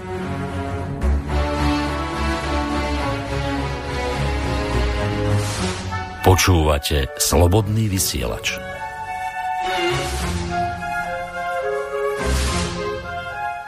Sme späť v relácii Sám sebe lekárom číslo dvestosedemdesiatdva na tému Ajurvéda proti COVID devätnásť z bratislavského štúdia Slobodného vysielača od mixu Marián FILLO a za hostovským mikrofónom ajurvédsky lekár Tomáš Ryšavý. Kto chce, tak nám môže zavolať na nula deväť päť jeden štyri osem päť tri osem päť alebo napísať na studio zavináč slobodný vysielač bodka es ká, prípadne využiť formulár na zadanie otázky. Na tlačidle je otázka do štúdia, také zelené, v strede vľavo na stránke slobodný vysielač bodka es ká. Tak, nech sa páči.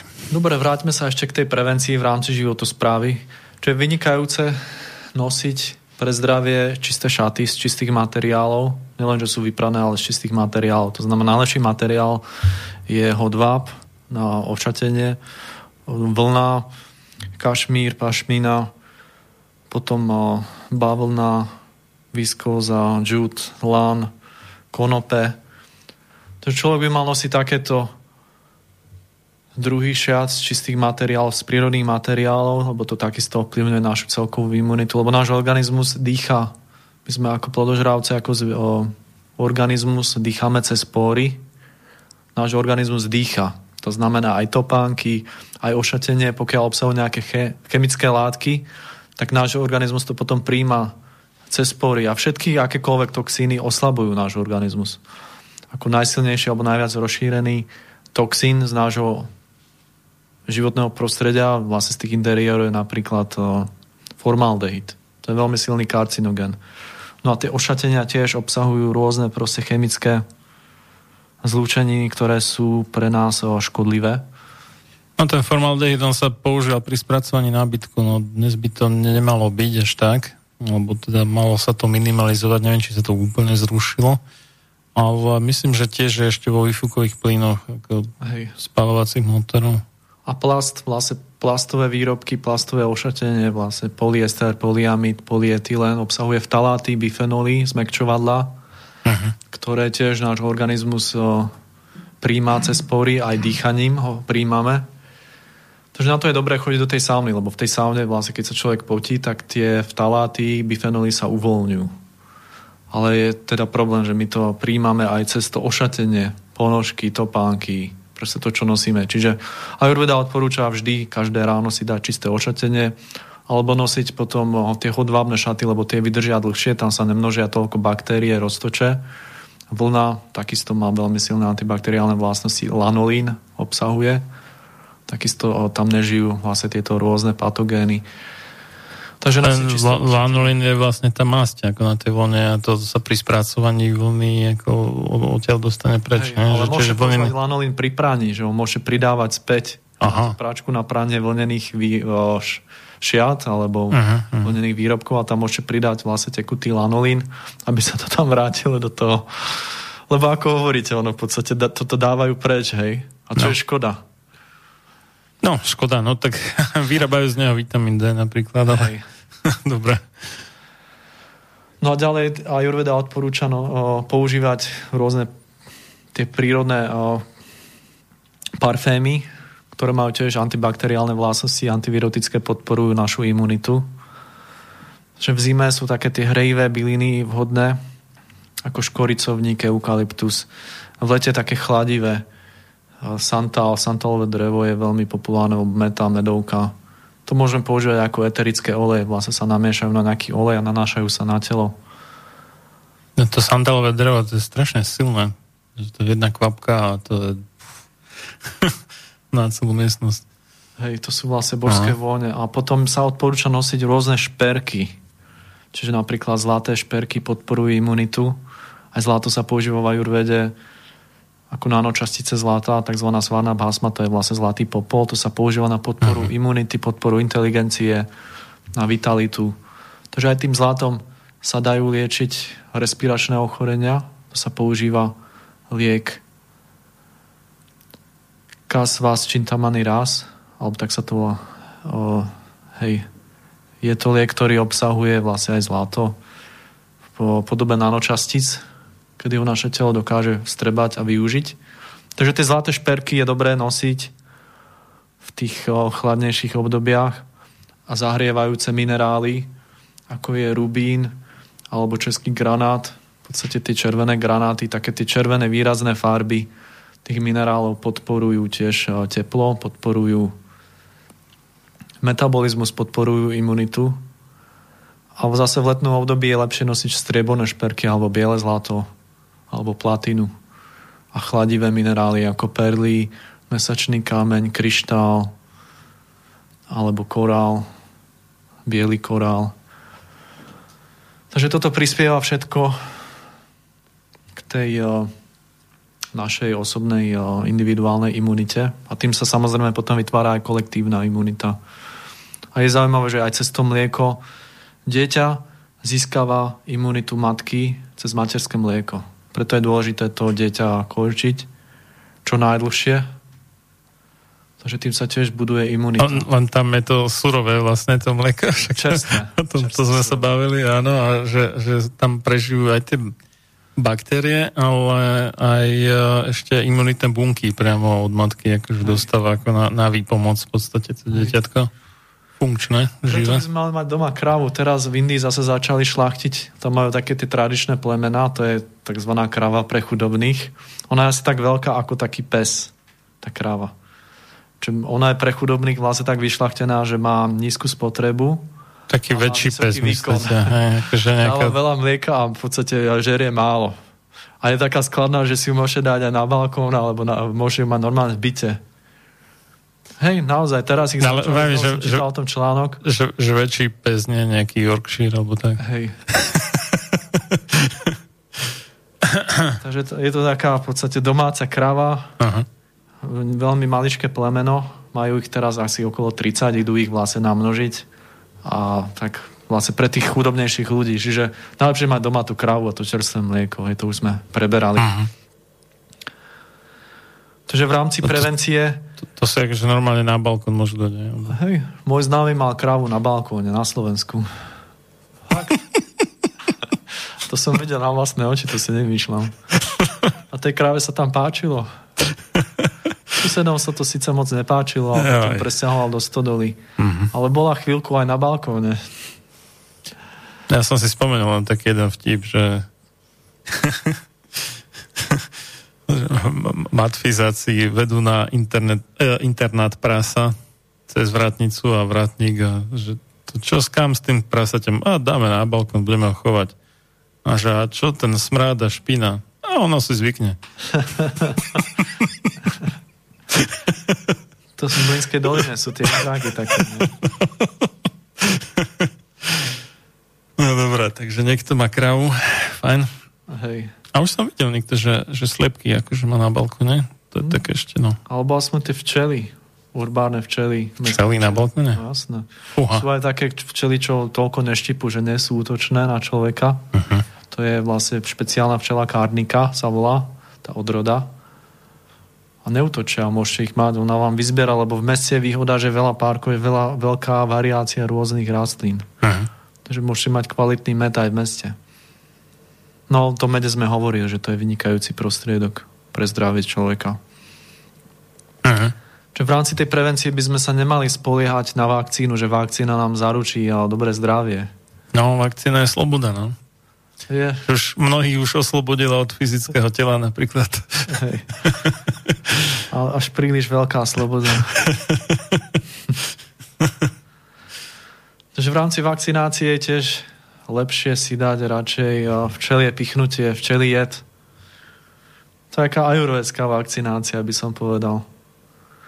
Aj ma napadlo, že zoberiem úl a budem tuto na ulici robiť plošné plošnú vakcináciu. Ja som to videl, nejaké také video bolo, že to používajú, no nie je to úplne, že kauzálna liečba, ale pomáha to pri roztrusenej skleróze v, že ten včelí jed zamestná imunitný systém, tak, lebo však to je autoimunitná choroba, že prestane ako ničiť sám seba, svoje telo, takže začne rešiť ten včelí jed, takže to dočasne to pomáha ako tým ľuďom s roztrusenou skler- sklerózou. Ale javice lekárske potom. To je najlepšia hmm. injekcia.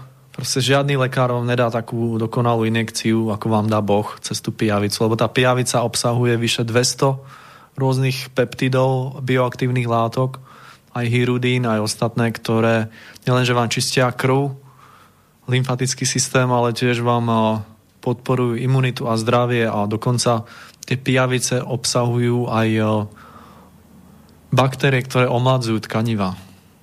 To je zaujímavé, že tá pijavica vypije tú krv, lebo krv, keď si vyťahnete krv striekačkou, ona sa veľmi rýchlo pokazí. A tá pijavica je schopná udržiavať tú čerstvú krv aj pol roka vo svojom žalúdku práve cez tie baktérie. A tieto baktérie tá pijavica vpúšťa do nášho tela. Ako niektorí ľudia samozrejme na to môžu mať alergiu, ten prvýkrát, preto sa dáva na začiatku len jedna na skúšku, ale keď si na to človek zvykne, tak uh, s tou pijavicou sa dokážu tiež uh, úžasné výsledky dosiahnuť.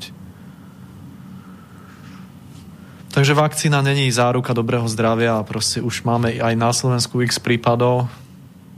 Teraz myslím, že naposled nejaký váš kolega od fachu, nejaký moderátor tiež propagoval ja, vakcináciu. Julo Viršik, no.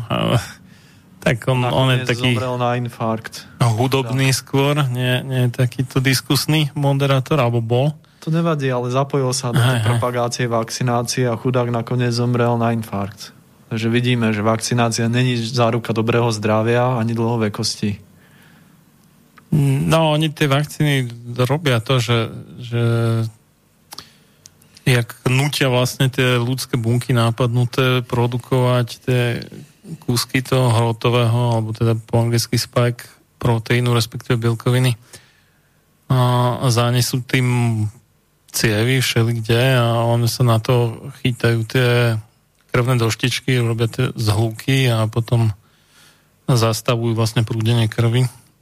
Čiže tie trombozy robia a to isté v podstate sa týka aj srdca. Čiže oni tam môžu narobiť veľ- veľkú galibu v tomto smere. Aj nedávno nejaké zápaly srdcového svalu už zase zistili, že spôsobuje vakcína. No, je to také rýchlo kvásené, strašne neotestované.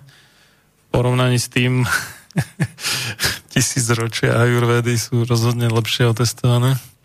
Hej. Aj Seychely ukazujú, no, no. že kolektívna imunita dosiahnuté cez vakcináciu tiež nefunguje. Takisto mali ďalší lockdown a napriek vysokej zaočkovanosti. My, myslím, že osemdesiatpäť percent dospelých zaočkovali a nič nepomohlo. Tam tretina tých nových chorých boli očkovaní aj dvomi dávkami a už majú tie dva týždne po druhej dávke, čiže už by mali byť akože imunní, ale nepomohlo. Čiže na tú pandémiu jediné riešenie je kolektívna imunita dosiahnutá nie cez premorenie, ale cez našu individuálnu vlastnú prevenciu. Každý človek sa musí zodpovedne postaviť za svoje vlastné zdravie. A v Indii tiež robili nie také plošné testovanie ako u nás, ale urobili taký pokus, že otestovali proste tiež veľkú demografickú časť obyvateľstva a zistili, že tam bola už vyše päťdesiat percent na imunita. Čo je zaujímavé, že to kedy bolo? V Dili žijú štyri Slovenska, dvadsať miliónov obyvateľov. To bolo teraz nedávno, pred pár mesiacmi. No, pár mesiacov je z hľadiska korony už pomerne dávno, ale... ale ukazuje to, že väčšina ľudí už si tým prešla bez príznakov, bez úmrtí, bez liekov, bez vakcíny. Tohto a majú rok, na tú imunitu. Tohto roku to už bolo? Hej. Uh-huh. To vám môžem poslať tam... článok, keď chcete. Ono v našich médiách sa samozrejme tieto články oficiálne propagovať nebudú, ale proste z... ja, ja viem, že... veľmi zaujímavé štúdia.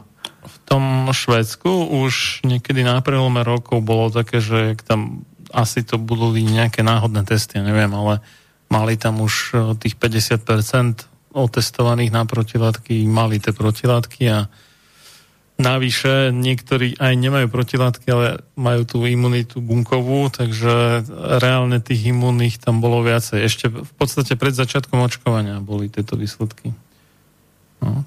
No, ale napriek tomu sa robí taká úplná hovadina aj z hľadiska, aj keby som žral úplne tú očkovacú propagandu, tak aj tak je to hovadina, že očkujú ľudí, ktorí to už prekonali alebo už majú aj pozitívny test na protilátky a teraz už také, že sedem dní po prekonaní alebo štrnásť dní po prekonaní už sa môžete dať očkovať, to, to je úplný nezmysel. Oni tam vyšpičkujú tú výrobu protilátok do absolútne nezmyselnej úrovne, že to je jak keby, neviem, motor z, z nejakého bežného osobného auta a niekto chcel vytuniť na nejakých dvadsať tisíc otáčok, však to, to je šialené fakt. Ale toto robia a potom samozrejme, že tí ľudia majú hrozné nežiaduce účinky toho očkovania. No. Takže riešenie je prevencia.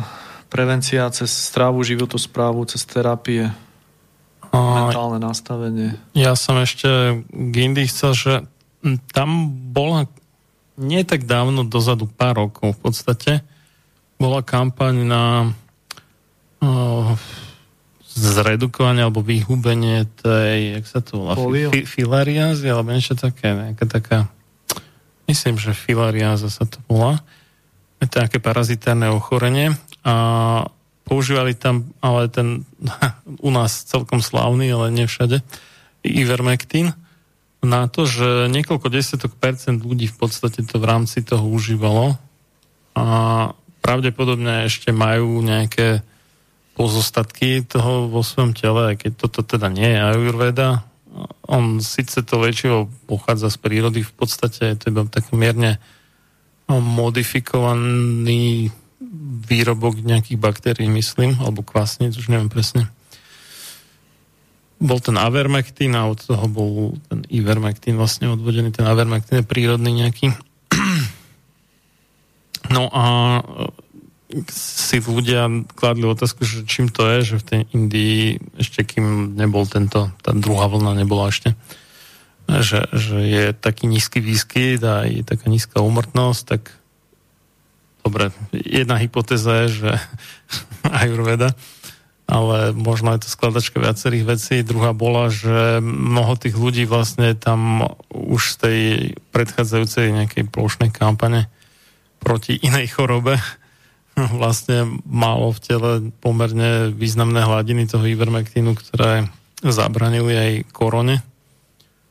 A boli aj také pokusy vysvetliť to tým, že v krajinách, kde sa dlhšie očkovalo, alebo stále ešte očkuje proti tuberkulóze, že nižší výskyt, ale toto krachlo, ako náhle sa ukázalo, že v Česku a na Slovensku to prepuklo naplno. Ešte možno v lete dvetisícdvadsať to bolo trošku uveriteľné, ale dnes už vôbec nie. A my sme s tým očkovaním proti tuberkulóze skončili v dvetisícdvanásť v podstate, takže len deti do nejakých deväť rokov nemajú tú, tú vakcínu, ale tie aj tak netrpeli na tú koronu, tých sa to netýka. Čiže toto vysvetlenie padlo, ale s tým ivermektínom to mohlo byť celkom zaujímavé.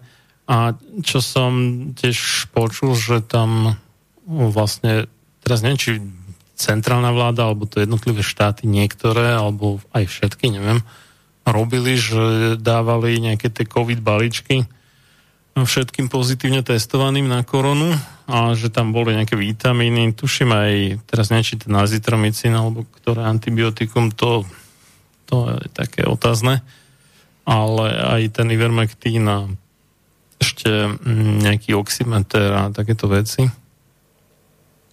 a neviem koľko miliónov teda ich rozdistribuovali tiež, že to bolo také akože pomerne úspešné, ale ako náhle začali vo väčšom očkovať, niekedy v začiatku marca tuším, takže zanevreli na túto praktiku, vsadili ako na to očkovanie a sa to vypomstilo, no, že to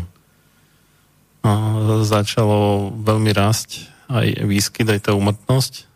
A potom som čítal ešte nejaký článok v štáte Goa, myslím sa volá Goa, mm-hmm. aj že potom ako vyšla nejaká štúdia prehľadová, ktorá zhrňala výsledky, neviem koľko desiatok menších štúdií, čo sa týka toho ivermektínu, takže tam začali tak nejak masívne nasadzovať aj preventívne, teda ten ivermektín, nielen u tých chorých, ale v podstate u všetkých.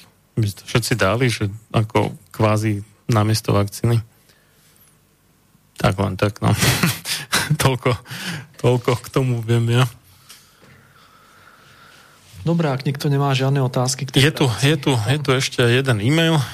Tak uh, Zuzka napísala, že dobre popoludne. Chcela by som sa spýtať na používanie kúpeľa vo vani, pretože teraz je móda vymieňať sprchy za vane. Má vaňa podobný účinok ako sauna? To je veľmi dobrá otázka. Samozrejme, aj tie kúpele sa používajú v ajurvéde. Používame rôzne bylinné vývary do vane. Z tých našich bylín, čo asi tak najdostupnejšie, to je orech kráľovský, čo je najlepšie nazbierať. Pol kila listov čerstvých a vyvariť v desať litrov vody, pol hodinu, nalieť si to do vane. Potom sa, si človek môže poležať aspoň pol hodinu. No a tam sa bude teda potiť počas toho kúpela. Čiže je to podobné ako sauna, len je to trošku väčšia záťaž na srdce. Je to väčšia záťaž na srdce, čiže tam si musia dávať pozor ľudia, ktorí buď majú nízky tlak, alebo majú nejaké problémy so srdcom, aké si dávajú tie kúpele, ako majú horúcu vodu. To samozrejme platí aj pri saune. A samozrejme do tej sauny, do, t- do toho kúpela si môžu dávať aj magnéziovú sol, živú sol, alebo epsomskú sol s magnéziom, síru, síra je vynikajúca, jód, také sírne jodové prírodné minerály, ktoré sú vo vode rozpustné, si môžu dávať do kúpela. No a pred tým kúpelom je vždy dobre sa natrieť olejom. Podobne ako pred saunou je dobre sa natrieť olejom, tak aj pred kúpelom.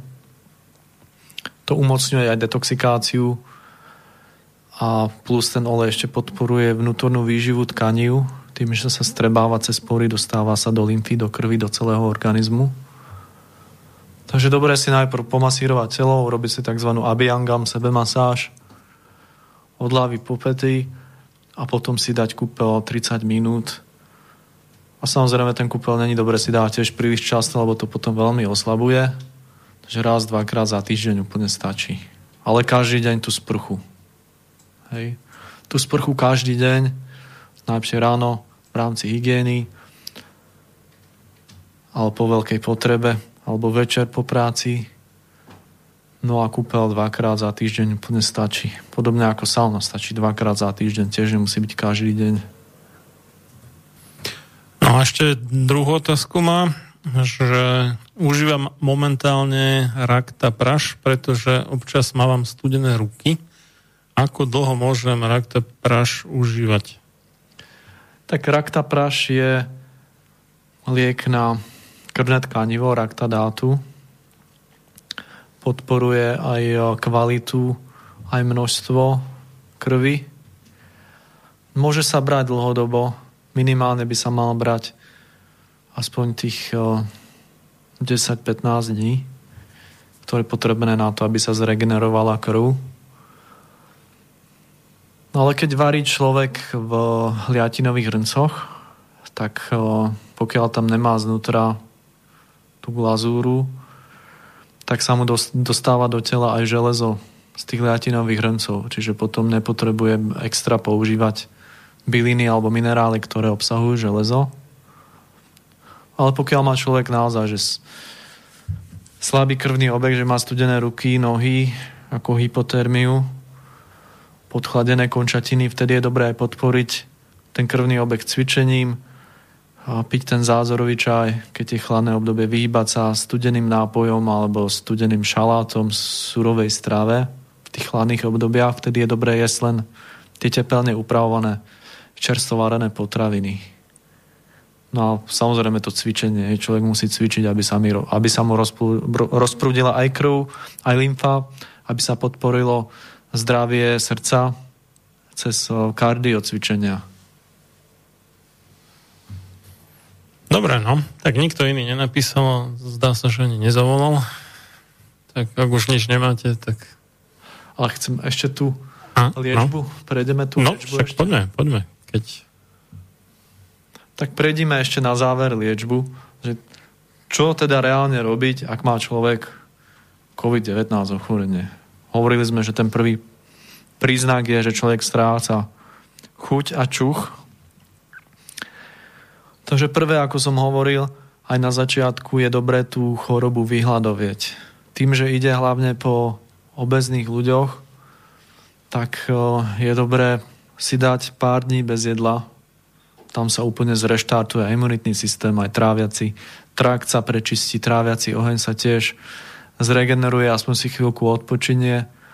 Takže je dobré začať s tým pôstom, napríklad piť len ten zázorový čaj jeden deň, druhý deň, postu je začať jesť nejaké zeleninové vývary alebo vývar z ríže, z, mung- z basmati ríže, z mungofazule, taký riedky vývar.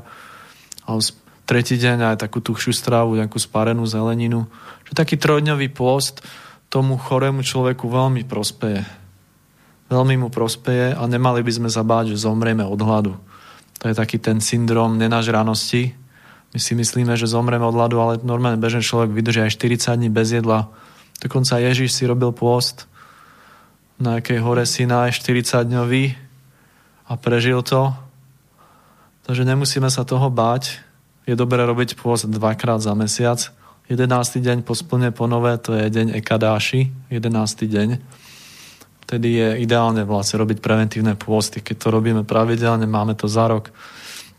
dvadsaťštyri pôstnych dní, je to vynikajúce pre našu imunitu. Čiže začať s tou liečbou tak, že začneme s tým pôstom, potom s tou ľahkou strávou a v rámci tých potravín, ktoré liečia koronavírus alebo kovid devätnásť ochorenie, je vynikajúci baklážan.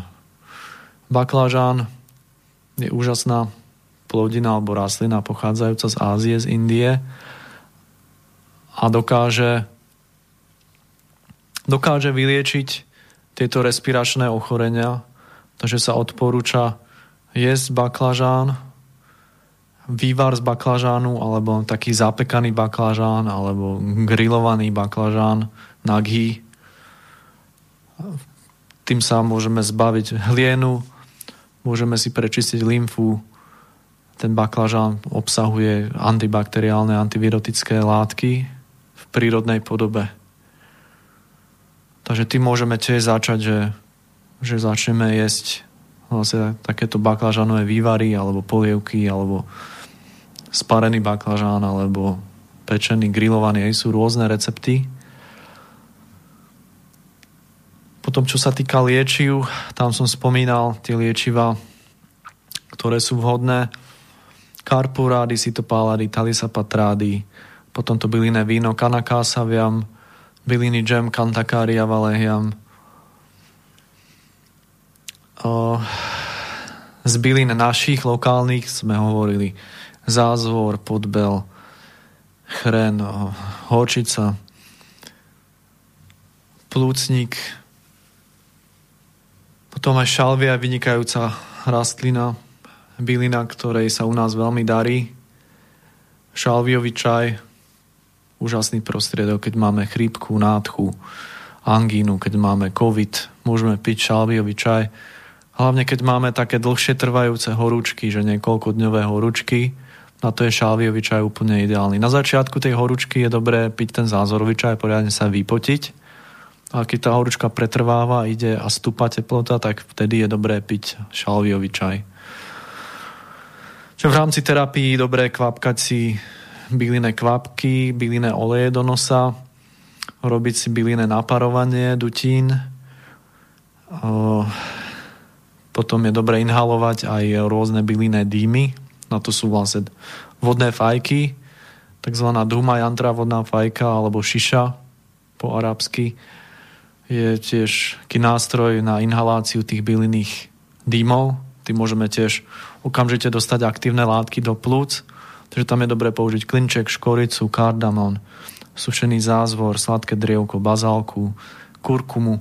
To si môžeme namiešať, urobiť takú pastu s gíčkom, s, s maslovým tukom, aby sme tam nemuseli dávať uhlík, koridektu a oxidu uholnatému, aby sme nemuseli vlastne tie uhlíky používať, tak môžeme to zrolovať do takých guličiek s gíčkom a to môžeme vlastne páliť v tej vodnej fajke, inhalovať.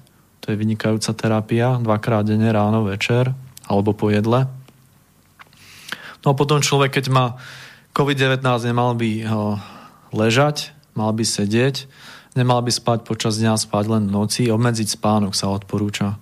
Takže to je dobrý čas, keď môže človek študovať najlepšie nejaké duchovné písma, Bhagavad Gitu, Mahabharatu, Ramajánu, Šrimad Bhagavatam, tieto tradičné védske písma alebo proste rôzne duchovné tematiky, aby bol pozitívne naladený a uh, treba sa potom vyhýbať tomu studenému počasiu alebo prostrediu, čiže byť v teple, hej, zababušený v perine, sedieť a čítať.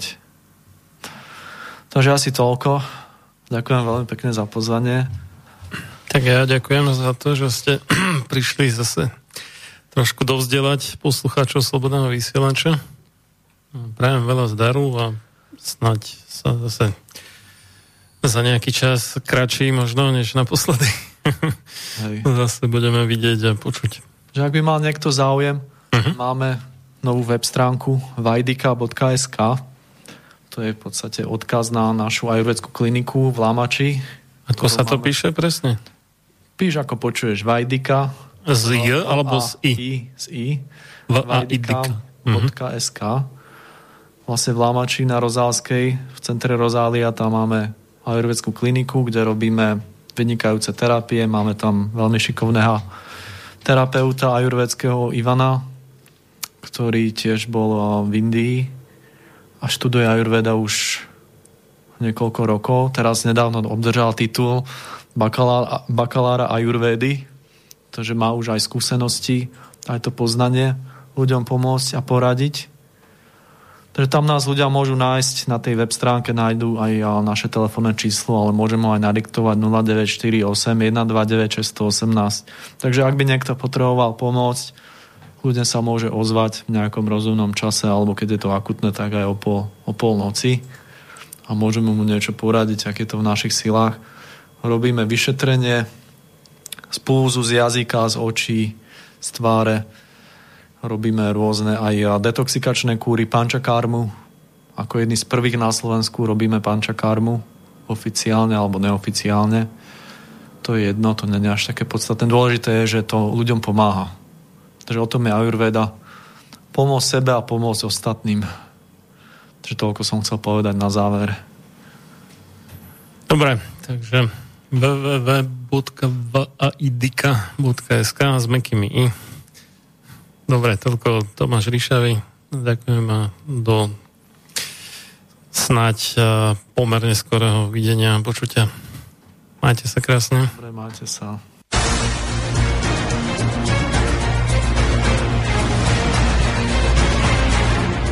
Sloboda slova je najzákladnejší pilier slobodnej vlády. Keď zbúrate túto oporu, ústava slobodnej spoločnosti stráca svoju platnosť a na jej ruinách vyrastá tyrania. Benjamin Franklin. Máte naladený slobodný vysielač Banská Bystrica.